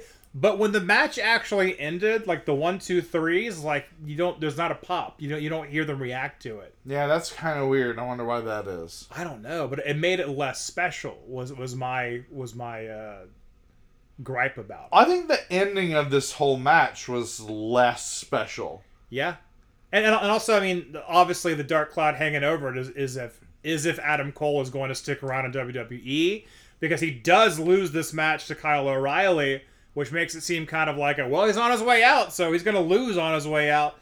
But uh, and he tapped. I mean, yeah, it was he- a clean loss. and it was a fast loss. Like he needed to be in the move for a little while. He is inches. I mean, Kyle O'Reilly has got him, got his leg locked, and and Adam Cole is you know taking this punishment. He's about to tap out. He is inches away from a kendo stick, and it's like hashtag if wrestling were real, he would have grabbed. And I thought he was like, I was gonna grab the stick and use it. Nope, he just taps out grab the stick and turn around and whack Kyle O'Reilly, who is handcuffed to the ropes. Please, uh, and, and to me that was that was poor that was poor ring placement, uh, or like Wherethal. Like he, he should have realized that the stick or any object should not have been within arm's length because people be like, why didn't he just why did he just do that? It was yeah, it was way closer than beyond, or I mean, it was way closer than just within arm's length. It was right there. Yeah, it was it was right. it there. was right there. So yeah, th- that that I didn't like. I thought the the ending was kind of rushed. I don't know. I, I just I wish this were just a long, very good twenty minute match. And you say the dark cloud hanging over Adam Cole's future. To me, the only dark possibility for his future is getting called up to Raw or SmackDown and becoming the Eggman and right, right, right. becoming medium size A. He is the Eggman. Goo goo kachoob. and the the the bright cloud or the the absence of clouds i can see clearly now the rain is gone if adam cole baby goes to aew That I would really really enjoy. I think he's he's he's done all he could do in NXT. And and and therefore he's probably done all he could do in the wwe Absolutely. No, I there was a time where I was like looking forward to Undisputed Era hitting Raw, showing up on Raw. That there haven't been like any like like outsider-ish factions in wrestling in such a long time, besides like the Bullet Club, and the, the Undisputed Era seemed like these are like three or four at the time. Four Roderick Strong was there, very capable wrestlers, very credible threats. If they had just showed up on Raw one day, it'd be kind of a cool thing and a big deal. I mean, they, they would they would throw completely mismatched people into Undisputed Era with them, and Undisputed Era was always lacking a female wrestler. but for a little while with the gimmick shirts and the cool music and the cool guy attitude And being over, way over. being way over. they Yeah, could have been a big deal if only for a short while. But I realized watching this match, and not even about O'Reilly, but about Adam Cole specifically, the reason he needs to leave WWE now is because I never, ever before the other night felt like he was as small of a man Right. as he appeared to be that night. I finally understood it. I don't necessarily agree with it, but I finally understood people who criticize Adam Cole, particularly about him being a small guy, like, oh, he's not, he can't be a WWE main eventer. I mean, he's too small. And I'm like, uh, Shawn Michaels, uh, Finn Balor, uh, uh. but no, Adam Cole, if you stop and look for a little bit too long from just the right angle, he's tiny. Right. No, like like I said when we were watching it, if he were three inches taller and thirty pounds heavier, he would be like Vince's new Shawn Michaels, or at least Vince's new AJ Styles. But I think Adam Cole at that size can be a big deal in AEW. He was a big deal in ROH. He was a big deal in New Japan. I think Adam Cole could be a big, big deal, a main eventer. Uh, dare I say the face of a company, but not the WWE. AEW might be a really nice fit for Adam Cole. Adam Cole, CM Punk. Could be. Adam Cole, Darby Allin. Adam Cole, Kenny Omega. Sure. I, I can see all that happening. Absolutely. I could be into that. I could be really into that. It's a lot better than Adam Cole versus uh, Shorty G. Hey, don't discount Shorty G. He's not even Shorty G anymore. Like they've already, he's already gone back to Chad Gable. Hashtag never forget. That's for damn sure. That's where that hashtag came from. We all make mistakes. I think our AJ Plushie knows that because how did uh, how did AJ Plushie do? Well, he picked Adam Cole to win, and he was wrong because Kyle O'Reilly won. So he goes two and three Oh, AJ for Plushie. takeover. Two No correct good. picks and three incorrect picks. So AJ Plushie. Well, below hopefully, five hundred. hopefully for SummerSlam he does a, a little bit better. We're gonna go from Sunday's show back to Saturday's show You know why? because no one's ever in town on in Vegas on a Sunday. Not in Las Vegas, baby. What stays in Vegas stays in Vegas, except on Sundays when it leaves. Did you say what stays in Vegas stays in Vegas? I'm drunk. I'm not Oh. drunk. I'm not oh. drunk. SummerSlam, though, on a Saturday. Saturday. In Las Vegas, Nevada, SummerSlam 2021. We had 11 matches, 11 big matches. Uh, AJ Plushie only picked 10 of them because there was one we didn't know about. That's what they do. The opening match of the night was Big E versus Baron Corbin. And Big E is, they should start calling him slightly less Big E. Because it's like Hulk Hogan in 93. Or Chris Masters when he went to TNA. It's like, ooh, somebody came off the gas and they shrank. Ooh. And so Big E, you know, he's still got big round shoulders and gigantic boobs, but like he's he's just overall smaller. It's like he actually got he got hit by Rick Moranis with like his shrinking ray. Honey, honey, I shrunk the yeah, E. shrunk Big E. Oh man. Well, he, he might be cutting down his weight. I don't know to be faster in the ring. He he was always pretty mobile. That's one of the things I like about Big E. Like he's a he's a size guy, but he's very mobile. He might have been uh, been cutting weight to make himself sillier. He is the buzz, you know, of of the New Day. The buzz. Pit fighter. Oh. He's the buzz. He is. Xavier is the tie, and Kofi is the Kato. oh, you're right. Yeah, You're right. yeah. Well, he's uh, he's a little bit smaller. He's a little bit smaller, and he's like half New Day out. He's got, he has like a halfway New Day entrance. It's not good. It's not good. They needed to go all the way not New Day. That he needs to be with the New Day or he needs to be out of the New Day. I don't like him as like ancillary member. I'm the satellite of the New Day.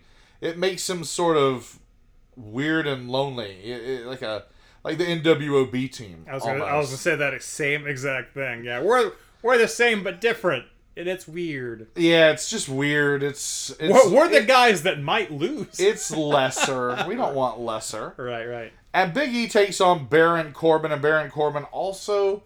I I mean, this one's on purpose though. Big E, they they think they're doing the right thing, and they're not. Baron Corbin, the thing they're doing is supposed to suck.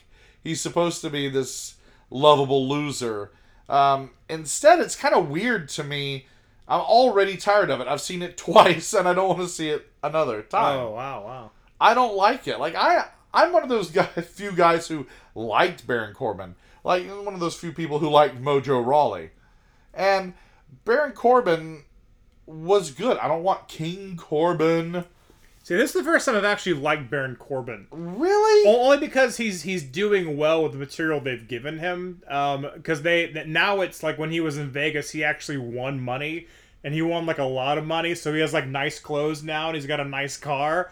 So like he's talking about his luck turning around and stuff. I I, I think it's I think it works because again I've never really liked Baron Corbin at all, but I I like this like when he wrestled Drew McIntyre. And he, he, McIntyre asked him how much money he needed, and he said he needed like what a hundred thousand. A hundred thousand. How much do you need just for like something to eat and like you know a shower, like a haircut? And he was like a hundred thousand dollars. I thought he would say like ten thousand dollars, but a hundred thousand dollars was Okay, absurd. so outside of the ring, it's a good character, and It- Baron it Corbin's is. actually doing a good job. But inside the ring, what talent Baron Corbin did have is not being showcased at all. Right, he's becoming more of a character, and I, think he realizes it pays all the same. So I might as well just Hey, focus man, on the character and, Don't and, break my back. and wrestle very little and be able to walk in ten years. Well, Big E wins the match, and we don't have uh, a choice for it because AJ Styles plus you didn't know it was going to happen. Second match of the night, the real life flesh and blood AJ Styles and his tag team partner Omos, the Raw tag team champions, took on RK Bro. Of course, we mean Randy Orton and Matt Riddle. And No, no, uh, Riddle. His name is Riddle. no. I'm going to call him Matt Riddle because I, I don't like it. Oh, okay. Ma- Randy Orton and Matt Riddle win. RK Bro are your new Raw Tag Team Champions, much to the chagrin of Randy Orton, who didn't want to reunite, didn't want to have this match, certainly didn't want to re enter a relationship, a working relationship, a tag team partnership with Matt Riddle, and now he's stuck because they're holding the belts. I I appreciate a good odd couple tag team, uh, like when Dude Love and Steve Austin were together, or like Rock and Sock Connection. I guess if anyone tags with Mick Foley, they don't want to. Uh, but um, and and this one's fine. Again, I don't like Randy Orton per se, but I some of the stuff he's done with Riddle has been comical and it has been entertaining. And if that's what Vince McMahon wants to make as a entertainment show, entertaining show, I, I'm I am mildly amused by this pairing. I, I will say that. I actually uh, agree with you. I'm mildly amused by them.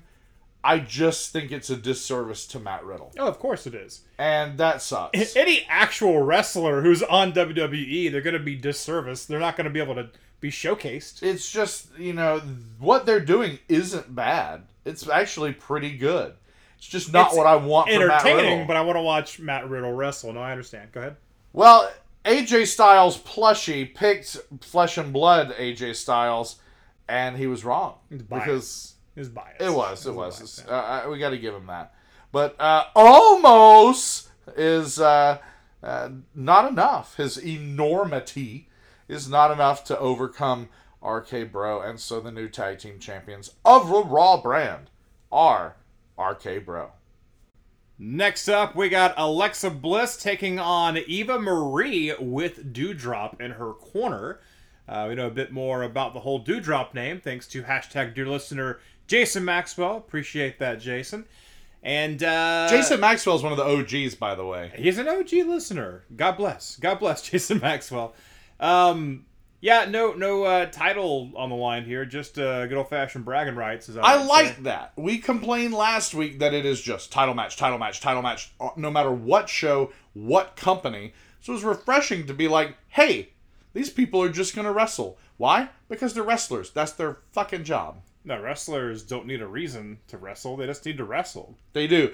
And I, like Alexa Bliss, I've gotten so many messages from our hashtag dear listeners lately that are complaining about the fact that Alexa Bliss is still working the basically the Bray Wyatt gimmick. And how dare she? The scary girl. Gimmick. What does that even mean? How can she be Bray Wyatt if there is no Bray Wyatt? And I just I disagree. I like this look for her.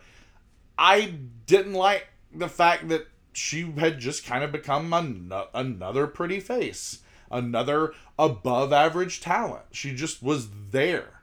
And this like you said, scary girl gimmick, I really like it. I think it's hilarious that they made the doll like have facial expressions and stuff and I know that that's that's reaching, but when has the WWE not done that kind of stuff? Not reached. Right, not o- not overreach. right, right. I mean, they've been doing stuff like that forever, and so I don't have a problem with it. In fact, I really like it, and I think she likes it, and that's very telling. Do you think Eva Marie's happy to be back? I don't know. That is a hard nut to crack. I cannot figure out. I don't think she has emotions. I think she does what I honestly like. I remember her from like early seasons of Total Divas, Right. and, and, and this sounds awful, awful, and like I'm taking a funny situation and actually dropping like some serious shit right here. You're do dropping some serious shit. Okay. I feel like Eva Marie is. I don't think she's in a healthy marriage. I Oh, feel like wow. I feel like, and I have for years. I feel like she does what she is told by her husband, Oh my god. and I think Vince McMahon called one day and was like, "Uh, yeah, uh, Eva Marie, why don't you come back?" And she's like, "Okay, I don't have my own thoughts." And her husband was like, "Do it, make more money," because he's a turd.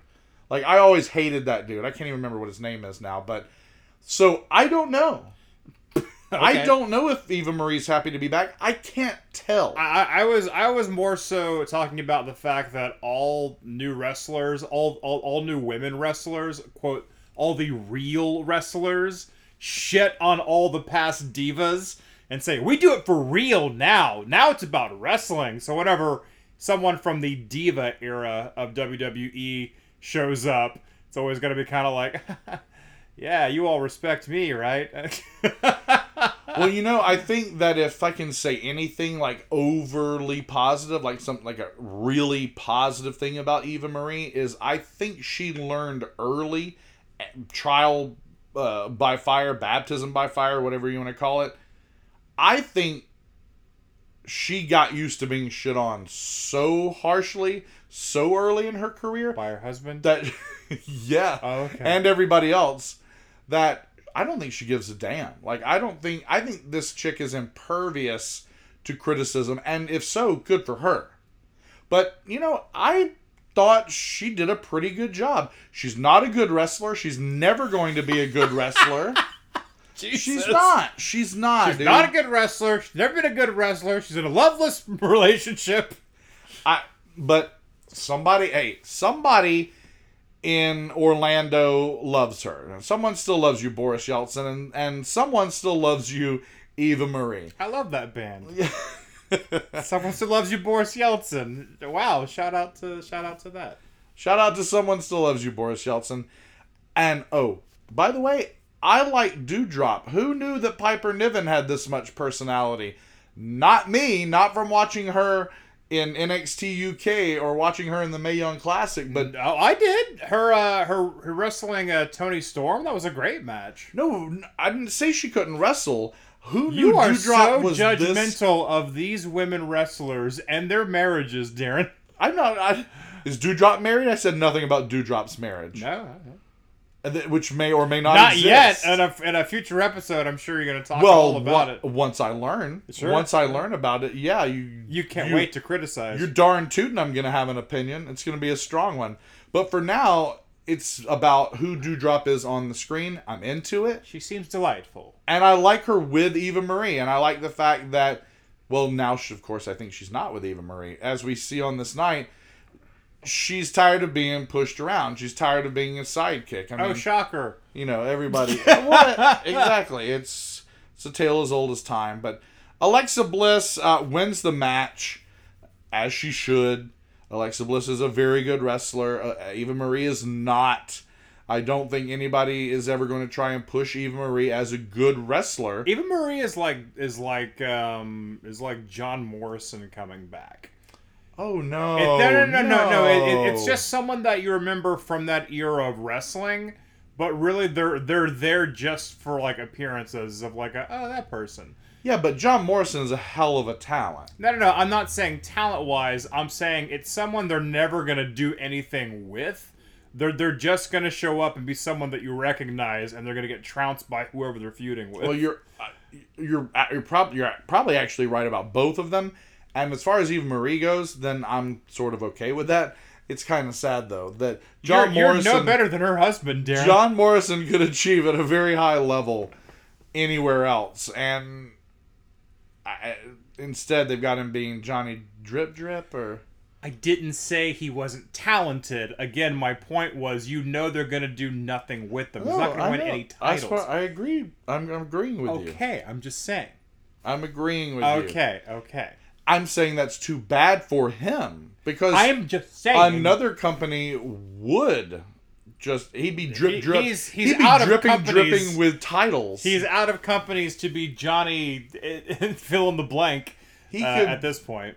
he could be johnny elite right? He has never been in AEW. Well, all, all, all he has to do is get Future Endeavor, and they'll show up the next day. Well, And well, he'll show up in 91 days. How about that? Uh, Plushy AJ was wrong. Plushy AJ, for some reason, picked Eva Marie. Plushy AJ is fired from the show, Daryn. Never again. Plushy AJ and Eva Marie's husband. I think his name is Jonathan. Oh my god. What a douchebag. All right. Uh, the next match is Sheamus, Sheamus. the United States champion, Moose.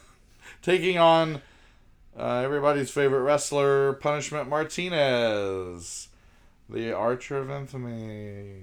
Yeah, yeah. Yeah. Yeah. Okay. Yeah. Damian Priest won. He won the match. He It won the certainly match. was a match. and he's the United States champion instead of Sheamus because anybody wants to see that. Right. Well, I I'm tired of people who are not from the United States winning the U.S. belt and going, "I'm a real champion of the United States," and and fuck you, people who are from here. Like that's that's just so old to me. Um, so I Sheamus having that belt. Well, anyone having the U.S. title does nothing for them because I feel like the U.S. title is, even though the equivalent of the U.S. title would be the Intercontinental title, because it was it was it was WCW's IC belt for the most part. Well, yeah. Um, but I mean, it's it's it will always be a belt that came over from WCW, so it'll always be kind of less than the Intercontinental title. They will make sure it's that. Well, right. and- Unfortunately. well, even the IC belt's kind of like, yeah, the IC belt, you know, whatever. They, they kind of, it's not even defended on the show for God's sake. Uh, but doesn't stop Shinsuke Nakamura, your current IC champion, from showing up at uh, SummerSlam with his good buddy Rick Boogs. Is that what they call him now? Uh, it's something like that. I'm just calling him Booger, Okay. like from Revenge of the Nerds. Okay. Well, I actually uh, Rick Boogs is uh, Eric Bugenhagen, uh, someone that I actually like quite a bit. The last house show you and I saw, the last NXT house show we saw many many moons ago, Eric Bugenhagen was there, and I remember you and I seeing him going, "This guy, this guy, he gets it." Uh, playing air guitar, having a ponytail, and just being kind of a. He had a cool look to him. He had the mustache. You can tell he was kind of carefree and wild, and I don't know. I like that about him. But there's a YouTube channel that I follow called uh, Jujimufu, and he constantly shows up on the channel. I'm like, Like in the videos? yeah, yeah, yeah, because Jujimufu is a bodybuilder um, who looks like an '80s wrestler. Okay. Can, can you say the name again? Jujimufu, Juji Mufu. that's his name. Okay. Okay. Um, That's cool. so basically, he just makes uh, bodybuilding videos, but Eric Bugenhagen shows up in a lot of his videos, and they train together. Jujimufu is a big, strong guy. Eric Bugenhagen is insanely strong, Really. insanely I mean, strong. Like, he's, like he's got the like big like softball biceps. No, he's so got, like I believe it. He's got like Cesaro strength. Like that's how strong he is. wow. Um, but no, like he's there's tons of videos. He has a YouTube channel as well. It's a, a lot of lifting, but he's known for like lifting very very heavy. I'm sure Vince McMahon loves him because he can lift so heavy. Now is he actually playing guitar? Like- Yes. okay. He's he actually and also he actually plays the guitar.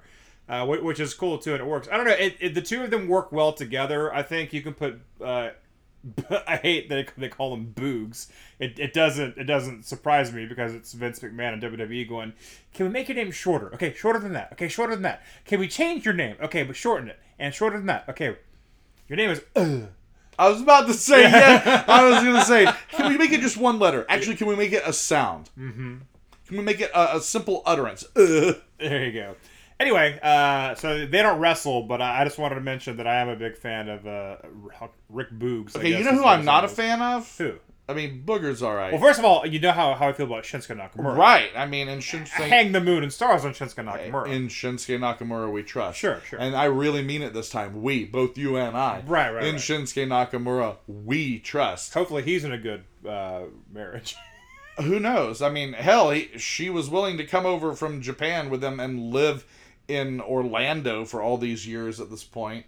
And they have a child, isn't he? I think he's a oh, father. I, I don't know about any of this. That's I- crazy. I I, I, I think just he remember from his from his Instagram for a long time. He was taking pictures of different water towers in different counties in Florida, and I always thought that was that was very endearing. Like, oh, that's like that that's so that's so unique to him. Or like he's like, oh, so many water towers. I gotta take a picture every time I see a new water tower. Yeah, I always thought about Shinsuke Nakamura like making the towns and like north central Florida, like you know s- roads and back like back roads and um, national forests and state parks and swamps that were like stomping grounds of my youth, and Shinsuke Nakamura just in, in his car driving around Right. and that was always kind of funny.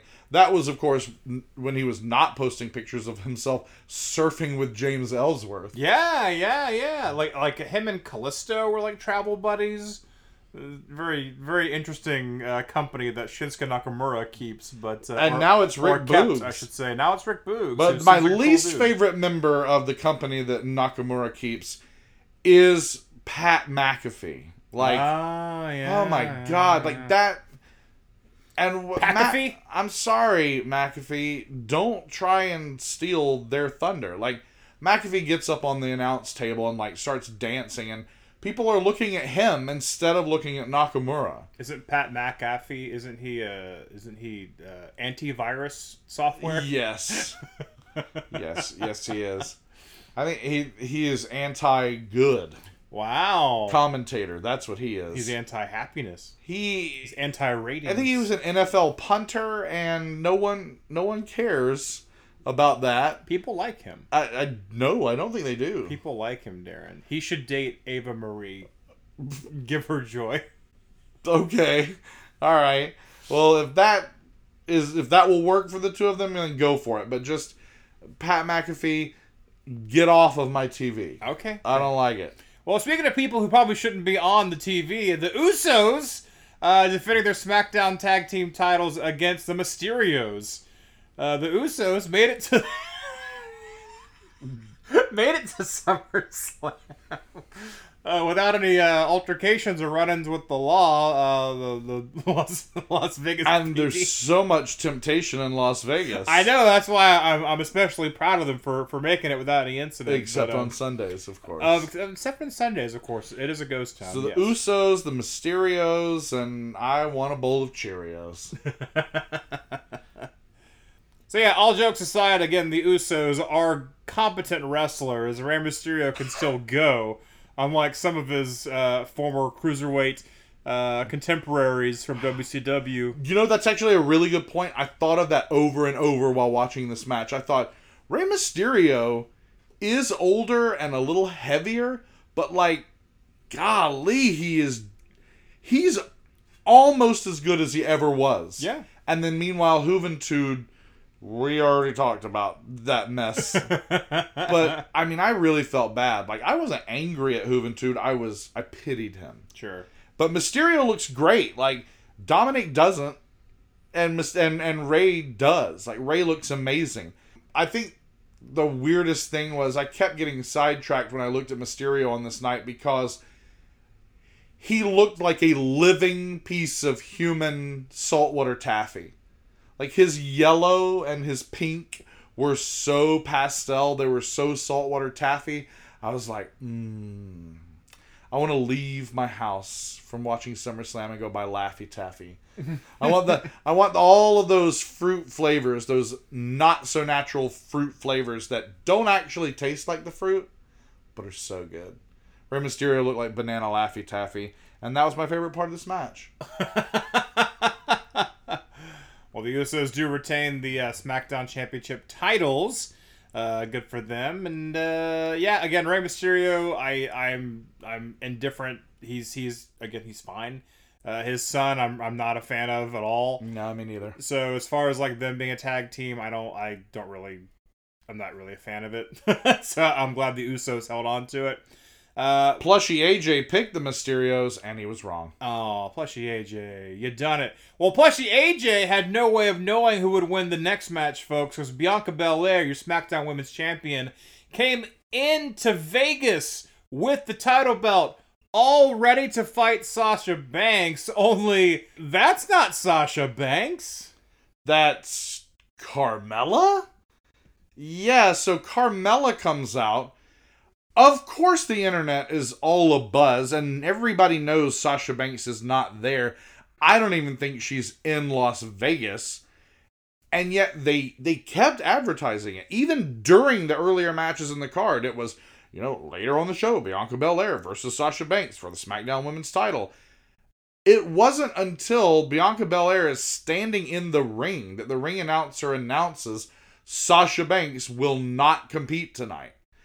And I don't even know that there was a real response because I think the 56,000 people that were there, like, they all knew. Like, 54,000 of them knew Sasha Banks was not in town. But when Carmella came out, I think people, and I'm sorry for Carmella, but I think people were like, what? I don't know what people expected. Well, I think I think they do know what we they expected, and they get what they expected. But Carmella was this weird curveball, and that's why I feel bad for her because she gets a ticket to Las Vegas. She flies out there. She looks like she's having a moment in the sun, and then she gets completely kicked to the curb by a returning Becky Lynch. Becky Lynch, the man, is back, and uh, old Bianca Belair doesn't stand a chance against old Becky Lynch. I gotta wonder how premeditated this whole return was. Was this partially a response to a returning CM Punk, or was this the plan all along? Because it did seem like um, I think there were a couple of dates that Sasha Banks and Bianca Belair both missed on like on the way coming into this event. So like it was almost like there was something kind of going on all along, or if there was actually a reason, maybe a medical reason why Sasha Banks wasn't cleared, or because because Sasha Banks, I believe on social media even said like like it, it was intentional her not being there so Becky Lynch could take her place. Hmm. So, but, but you never. I mean, you can't believe what a wrestler says. It's also really hard to know because Sasha Banks has kind of pulled this thing before. So you have to think is it Sasha or is it not Sasha? right. Is she responsible for this or is she being pushed to the side herself? Well, how do you feel about Becky Lynch being back? I'm super stoked. and automatically winning the title. I, I really wish people like earn title spots. I, I'm I'm really over. That's one good thing that AEW does right is they have rankings, which I appreciate. You can't just call out the champion and say I'm challenging you. That's not how it works, or that's not how it's supposed to work. you so mean I- you mean the Roman Reigns rule? The the Roman Reigns rule. I- It's a lot of people's rules apparently. It is. if you've been champion before multiple times, you can call the champion out anytime you want and, and get a uh, and get a match apparently. So I, I guess I'm happy to see Becky Lynch back, but at the same time, I hate that she's already the champion and kind of feel bad for Bianca Belair. I'm not even a huge fan of hers, but this is kind of shitty that she gets I- she drops the belt to Becky Lynch. But it's almost like, welcome to WWE, Bianca. This is what happens when the I- bigger star shows up. Yeah, I completely understand what you're saying. Yeah. And I know there's a lot of outrage, but I have to admit, I don't care. Wow. It's the kind of thing I would normally care about. I would normally probably be outraged. And it's not because I don't care about Bianca Belair. I think she's great. But for some reason, the only part of this that bothered me, it's not Sasha, it's not really Carmella, it's not Bianca. The part that bothered me was the brevity of the match. That's what bothered me. I don't care that it's that Becky gets the shot. She's the best like the best and most popular female wrestler in many many respects in the WWE in a long time. I have no problem with it being her. I have no problem with her winning it. But give us a match. Like Right, please right. give us a match. And again, not because a short match is an insult to Bianca. I just want to see a match. I think Becky Lynch versus Bianca Belair would be a hell of a match. So, of course, I'm waiting for the inevitable rematch. Maybe we will get that match, but I kind of think we deserved it at SummerSlam. If if not SummerSlam, then when? SummerSlam is one of the big four. Right now, they're going to go into like, oh, here's bicycle kickstand in your house, the the and the highly anticipated match between Bianca Belair and Becky Lynch at who gives a shit in your house? Well, if it wasn't much of a match the first time, then no one's going to care to see it a second time. Right. Is, it, that's also an issue. because they make Bianca look like, oh, she can be beaten by Becky Lynch that easily. Right, right. Unless you play up the whole like, well, she was training and preparing for Sasha Banks. She wasn't expecting this, and the surprise caught her off guard, and Becky Lynch was able to capitalize on that. You know, if, if wrestling were real. Uh, speaking of wrestling being real, Drew McIntyre bringing a giant sword to the ring uh, to take on Jinder Mahal with his buddies Veer and Shanky barred from ringside. Uh, thanks to uh, Drew McIntyre winning some matches leading up to SummerSlam uh, for that stipulation to, to take place, but Drew McIntyre is still able to bring a sword to the ring. He is able to bring a sword, and that's Like hilarious. he's a goddamn Vegas magician, Yep. Which means no Making- working on Sundays. making my interest uh, disappear. Very good. Ah. You know, I, if I had to give this match a, a, a a subtitle, I would call this match the Battle of the Hard Bodies, because that's probably why Heath Slater doesn't have a contract anymore because he didn't turn into Mister Olympia Right. like both Drew McIntyre and Jinder Mahal did. Well, these guys are like six five or taller, six six. These guys are like six twelve. These are these are like two modern day like Razor Ramones fighting each other. They are. That's exactly what they are. Yeah. They are huge. They are broad. They are cut up. Like these, these are statuesque men, right. and it's just. I love this matchup. You matchup. just got to go to Chippendales for something like that if you're in Vegas. Am I right? That's right. I've heard. but uh Drew McIntyre is able to defeat Jinder Mahal again. No, it, it's it's. There are so many belts in WWE being defended that when there's just a match, it's kind of like and just someone wins the match and that's all because they didn't they didn't particularly like that person at that moment. So, uh, but Drew McIntyre does defeat Jinder Mahal, and there's really no. this might just be a rematch down the road. Who knows? And The only thing I don't like about this outcome is that I'm just such a big fan of Jinder Mahal. I want bigger and better things for him. His his brief run on top was so good to me. And it actually wasn't that brief. And I was such a big fan of it for the entire thing. I want more of that. Like I want to see Jinder Mahal be the focus of the company. I think it's so different and I think he's capable. I think he's capable of carrying it. And I definitely prefer Veer and Shanky uh, being his his dudes. They're extremely intimidating as a three piece. Right. Uh, Daryn, I love you. Jinder Mahal will never be WWE champion ever again. Moving on. Boo. Raw Women's Champion Nikki, almost a superhero, uh, defending in a triple threat match against Charlotte Flair, who's held the belt many, many times and will hold it again. Uh, spoiler alert, and Rhea Ripley. And uh, I believe the AJ Plus, she said that Rhea Ripley would win, and it was incorrect because Charlotte Flair walks away from this triple threat match with that women's championship, and it To kind of the goes, surprise of no one. and it kind of goes back to Becky Lynch. It's like I don't like that they just show up, and this is another person that kind of called her shot and said, "I want into this title picture," and and and there she. I got some plastic surgery. Now I'm back. I want my belt back. You should just get surgical. You should get the belt surgically attached to your waist oh at this Oh point, Charlotte, God. Uh, because uh, you're gonna hold it most of the time. So, and I, I it's cool that uh, that Nikki uh, Nikki Cross, as she was formerly known, uh, was a Raw Women's Champion. You know, and it meant a lot to her. Um, so it's cool that she had that moment. I don't think she'll get it back. I, I- think it's too late now. I think that was it. That was her run. Um, but uh, who knows how long Charlotte will hold it for? Who's going to beat Charlotte for it? Probably Rhea Ripley. Probably. Rhea Ripley. I imagine Rhea Ripley. I look forward to a big time feud between Charlotte Flair and Rhea Ripley.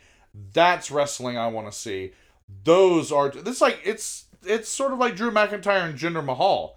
Charlotte Flair and They're, Rhea they're Ripley like two Razor are- Ramones. They are like two Razor Ramones. So so, there's I'm like- sorry, folks. It's, it's the only uh, it's the only uh, comparison that we can draw in wrestling. Uh, There's four Razor Ramones running around at SummerSlam. we were big fans of uh, 1995 WWF. Uh, it's all we know is Razor Ramon. Everywhere you look, it's Razor Ramon's like, hey, hey, yo, yo, hey, hey, hey, yo, yo, yo, yo. the bad guys. Yeah. Um. Uh, no, no, no. There are there are two, two. Uh, Jim Ross were there. He said two houses, uh, two thoroughbreds, just two big fit women who are athletic and just freaking going. I mean, it, it's like it's no, it's exactly like I said about Drew McIntyre and Jinder Mahal. These are two giant, pe- athletic, strong people wrestling, and that's what this is. Oh, it's kind of like old wrestling. It's kind of like this is what pro wrestling's supposed Sure, to be. sure. sure. It's people that aren't normal. It's their freak shows and they're battling it out. It's like watching gods battle in the sky. Like they're they're titans. Speaking of freak shows, Edge takes on uh, Seth Rollins in a Who Gives a Shit match. Wow, there you go. Oh, I haven't said that in so long. It ding, felt ding, ding, good. ding, ding, ding, ding, It felt good. Um, I've I've never, uh, folks. I'm so sorry. If you're playing I- the I- whole Ref'n show bingo, you can play, place that spot. Perry says it's a who gives a shit match. I, I was I was watching wrestling during uh, the Edge days, and I was never impressed by Edge. I was never a fan of Edge, um, and I, I can't hear Seth Rollins talk anymore. And but hey, the AJ Styles plushie got this one right though. It picked Edge to win the match, and Edge does win the match against Seth Rollins. I, I don't know what, what the plan for Edge. What, what what is what is God's plan for Edge? I don't know what God's plan for Edge is, but I think uh, Vince McMahon's plan for Edge. He's a man who fancies himself a god. if you if can believe, that. yeah. Edge, the best part of Edge on this night is the Brood entrance. The fact that they recreated the Brood entrance and he came out to the Brood music with the fire, and that was super cool. I I'm sure a lot of youngsters were like, I don't understand. oh, he got new music. I got a, I made a duty. is it Mickey Mouse? Yeah. Mickey Mouse is watching SummerSlam and is very confused, even though he's older than all of us. Even though he doesn't exist. even though he's a cartoon mouse. So I was super into that. Like I, I don't know how I didn't see it coming with him dropping the blood on Seth Rollins in the lead up to this match, but I I'm glad I saw it. I'm really really glad that they they went through with that. I, I wouldn't have I wouldn't have called it, and so it was neat. So the neat- Edge, you dropping blood on me. Yum, yum, yum. Seth Rollins. the buzzsaw Seth Rollins. The, the buzzsaw voice Seth Rollins. I don't know though. Where what do you do with Edge now? Or Seth because Rollins. he's back. Like Edge is back, back, back. But it doesn't make sense if he's not. He's too old to just be there. He's just too old to just be in the mid card, right?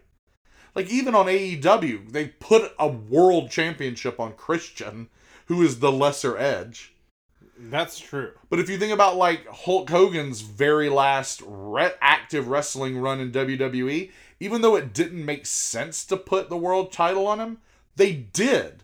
Because what else are you gonna do with Hulk? Well, Hogan? what you gotta do Right. when Hulk Hogan is employed by you? You're going to put the world You're title on him. put the world title on him. And so that's the thing. Edge is sort of that now. Here, twenty years later, it's like, I guess, like, uh, put the make him the champion again, or make him retire again.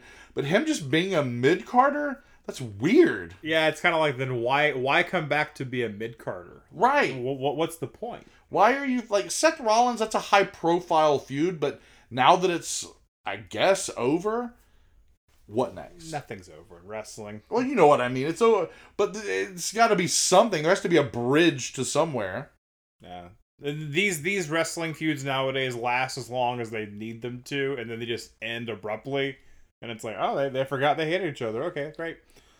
Uh, well, two people that definitely remember that they hate each other, though. Bobby Lashley taking on Goldberg for the WWE Championship. Currently held by Bobby Lashley. Bobby Lashley joined by MVP, who I'm liking a lot as a manager. And again, the whole MVP Bobby Lashley connection works uh, works really well for me. Me too. We talked about it last week, and I, I no reason for Yeah, yeah, of yeah. us to have changed our mind. But uh, Goldberg, uh, and I've not changed my mind on this. I don't want him back, and I don't need him back. We said a lot about it last week. We've said a lot about it over the last few years. And I know that I mentioned last week, this is the first time Goldberg's come back where I have no problem with people being highly critical of it. Because I'm over it. Look at you! Wow, look at you! I mean, I was never, and I said this last week, I was never. I know, but look at you! I was not, thanks. Look at me. I didn't look at you last time. Oh. I'm looking at you now. oh, I appreciate that. Here's looking at me, kid. Yeah.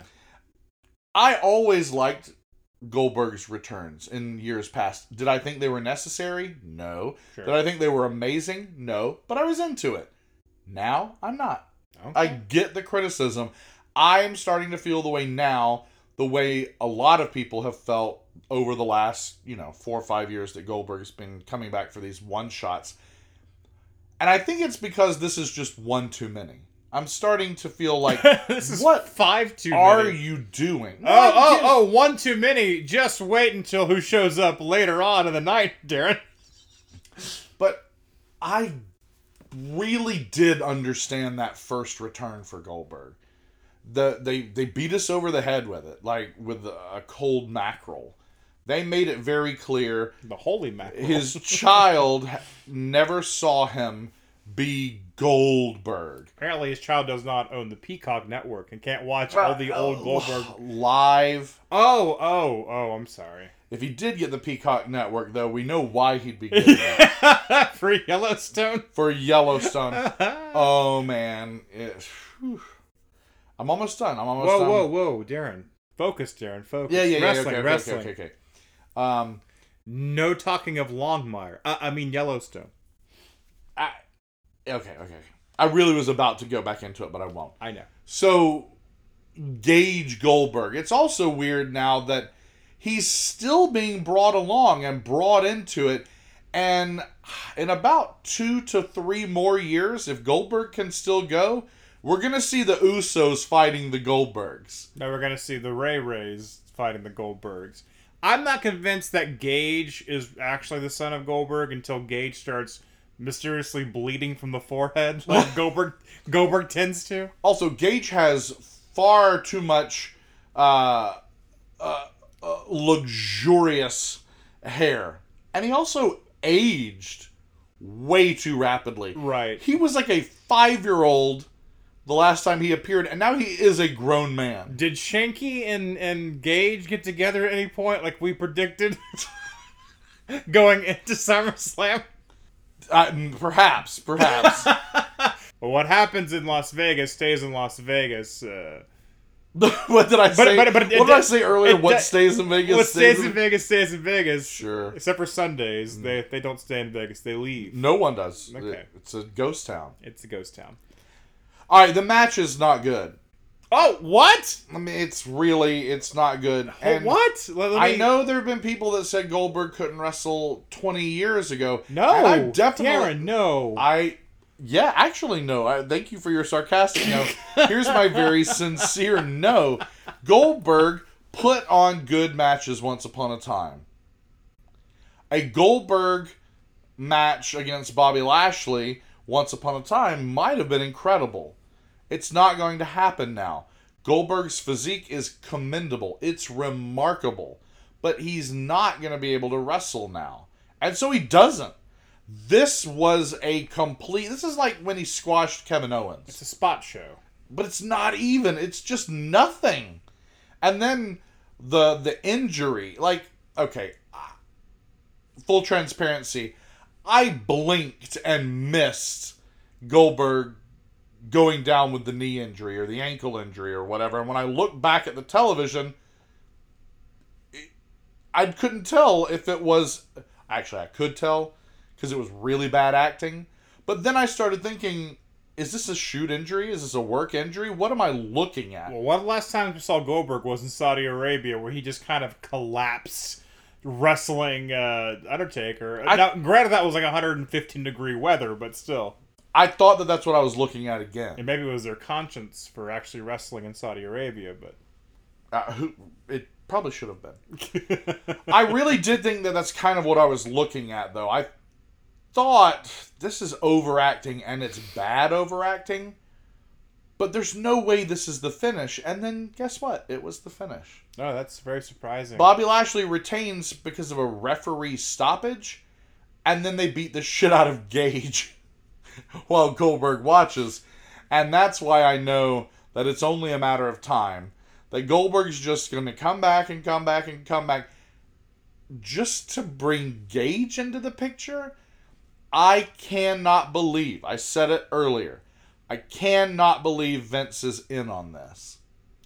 I, I just feel bad for the actual Goldberg fans out there who wanted to see a Goldberg match and they get this instead. They get this shit show, this non match. It's I, I think WWE forgets that sometimes. Like you can pull this on a Raw, but don't pull this at the pay per view Right. Right. At SummerSlam. at SummerSlam. I just don't understand again why Vince is letting this play out on his programming. We said it before that why does Vince do this with someone he never liked, never respected? And he's just letting Goldberg do whatever the hell he pleases whenever he pleases. Oh, speaking of that, well, let's go ahead and talk about the other uh, world title match, the WWE Universal title match. Roman Reigns defending his title against John Cena, who's got Suicide Squad 2 out in theaters right now. And uh, this actually was a wrestling match and not just a schmoz. it wasn't a schmoz, but it was a squash. Like I was thinking, all right, is this uh, crook neck? Is this zucchini? Uh, what kind of squash is this? Oh, it's the kind where John Cena does nothing and Roman Reigns beats the dog shit out of him. Beating him like a dog in the street, as Daryn would say. As Uh, Daryn would say, Daryn's father would say. Too true. John Cena gets buried here. I I guess that's the role that John Cena's playing now. Do we respect him for it? Yeah, I don't know, man. The the older I get, the less I like this idea of old guys coming back to put people over. If you're gonna do it, maybe do it on Raw or at a house show or somewhere in the mid card bring John Cena back, push everybody on the roster down the card to put him in the main event, only to have him jobbed out, like straight up jobbed out by a dominant Roman Reigns. And I don't dislike the dominant Roman Reigns, but I do dislike the the pushover John Cena. Wow, look at you saying that. John Cena, a guy synonymous with burying young talent and squashing others that he that you would consider contemporaries. Now it's happening to him. He's in his years where he's giving back. You know, Randy Orton hasn't quite figured out that's what he's supposed to do at this point. Uh, but uh, John Cena is definitely, I guess, doing doing the favors here, uh, as it were. But uh, I think Cena is just kind of comfortable with Hollywood now. He's kind of finally getting a, a foothold and doing some movies that he's becoming more credible of like a not, not necessarily a box office draw, but like a credible actor or whatever. So he doesn't mind coming back and just like, hey guys, remember me? All right, whatever, you can beat me, whatever. Pay, uh, me, pay me. My Star Wagon is outside, my uh, movie trailer, and uh, I'll be going on to the next set to do something. Uh, What about his honey wagon? the Honey Wagon, yes, indeed, yeah, yeah. Is the honey wagon hitched to the star wagon? probably Star yes. wagon is hitched to the star, Hey, There you go. and John Cena's the star. There you go. He's the star of a lot of shows. He's the star of the new movie called Vacation Friends. Yeah. He's not the star on this night, however. No, no. And Roman Reigns isn't even the star by the time the show ends. No, because Brock Lesnar, not topping all, shows up and he says, "Hey, Roman Reigns, remember when I beat you a whole bunch when you tried to get the title belt from me?" like th- this is actually a pretty long-running feud, Roman Reigns and Brock Lesnar. Um, but I, I, they they poor Braun Strowman got buried in this whole thing too. Wow. L- at least we forget many Where have years you ago. gone? Where have you gone, Braun? Where are you, Braun? Um, so uh, yeah, Brock Lesnar is back now, and I mean, if you thought like Goldberg randomly coming back was kind of odd, and, and why is this happening? Here's Brock Lesnar. Here's another Goldberg. Um, and to me, SummerSlam 2021 was everything I hate about WWE. Yikes. Uh, Goldberg fu- coming back to fight a non-match. Uh, Brock Lesnar coming back just to come back. Becky Lynch winning the belt instantly. Charlotte Flair winning the belt instantly. And uh, all of a sudden, AEW is looking looking better and better, or, like a better alternative uh, than WWE because it seems to be business as usual. I totally agree that AEW is a better alternative. I've enjoyed their programming a lot over the last few weeks, far more than I have enjoyed WWE programming. But I'm into the Lesnar return. I like the different look. Um, I don't like when big dudes wear cowboy boots though, because they look really strange. They they like super pointy. And they look like uh, weird uh, weird drawings, like the the the bizarre big-legged, tiny-footed people in the Yellow Submarine cartoon. Yeah, yeah. I don't like that. Okay. But I like the beard and I like the ponytail on Brock Lesnar. I like the fact that because he's fighting a super heel Roman Reigns, he'll be forced to be a babyface. I like the fact that Paul Heyman is stuck in the middle of this thing. I'm already sick of the memes of a ladder match for the custody of Paul Heyman. Uh, but, you know, I do like the fact that Paul Heyman's going to be in the middle of this as long as he plays the super super chicken shit heel to this new Brock Lesnar babyface. I like Brock having to talk. I think it's going to be neat. I'm into it. So I'm okay with the Lesnar return. I like Lesnar more than Goldberg. I think Lesnar's more of a, a, a, a credit to wrestling. And again, like, Lesnar's necessary because, again, he legitimized wrestlers being legitimate fighters in the UFC. And I appreciate that about him. Unlike CM Punk. Do you know the one thing that I would love if they did that would really put Lesnar over for me, though? What now? Yeah. What's that? If he had a new manager. You have one in mind? Yeah. Okay. The obvious choice. You have a pool cue with their face on it, Daryn. Oh. If his oh. wife, that Sable, became Lesnar's new manager because Paul Heyman's now gone, you bring Sable back. I've always kind of wanted to see that. So yeah, I'm well, there you go. You bring back Rena Mero Lesnar. I'm sure she still keeps the marrow in there. Hey, you want you're gonna want that marrow. Yeah. You're gonna want that marrow. Yeah, You're gonna, bring want, you're gonna want that bone marrow. You know what? That bone marrow. Uh, yeah, yeah. If if Sable came back as Brock Lesnar's manager, that would be awesome. Because there's no other reason for Sable to ever come back in any wrestling capacity. But she was definitely a WWE superstar, a WWF superstar. oh, she was. no, she she was on the cover of TV Guide uh, with The Rock and Steve Austin. She far surpassed Marc Mero. There you hard to believe. Uh, but no, absolutely. So if Sable if Sable came back as Brock Lesnar's manager, that would be very cool. I'd be I'd be all about that. I like that. I would be into that. That would be good. Um, What happened? So that was SummerSlam 2021 in Las Vegas, Nevada, and uh, overall it was fine. it was fine. I. They accomplished what they would accomplish on a Raw. It's a very long show, as most pay per views are and always have been. Sure, sure. But I found myself as the longest uninterrupted viewing of wrestling that I've done in a couple of years. And I had moments. I have to say, I had a couple of moments where I remembered why I didn't watch it over the last year and a half to two years. Yeah. it just felt like god this is terrible to even say but there were times where i thought this is an incredible waste of time Yeah. But and i hate that because i'm supposed to be watching it because i like it and i did like it but there were just moments where i thought do we need three or four or plus hour long wrestling shows anymore i don't have that much free time in my life Oh, you're an adult now. And when the you product- sad, sad man. I mean, maybe if the product were just engaging more, then I wouldn't have time to think about that. If if you know if the show went the way the AJ Plushy picked, it would have been at least different. It would have been wild. It would have been way different. Um, no, I think the worst thing about SummerSlam is even though, like you said, we hadn't watched wrestling in so long, it felt like we hadn't missed a beat because everything happened the way you would expect it to happen. Yeah, for sure, for sure. We didn't make picks, but we probably could have made picks with pretty good accuracy going into this. much better than hashtag plushie toss. Right. So I think that's RIP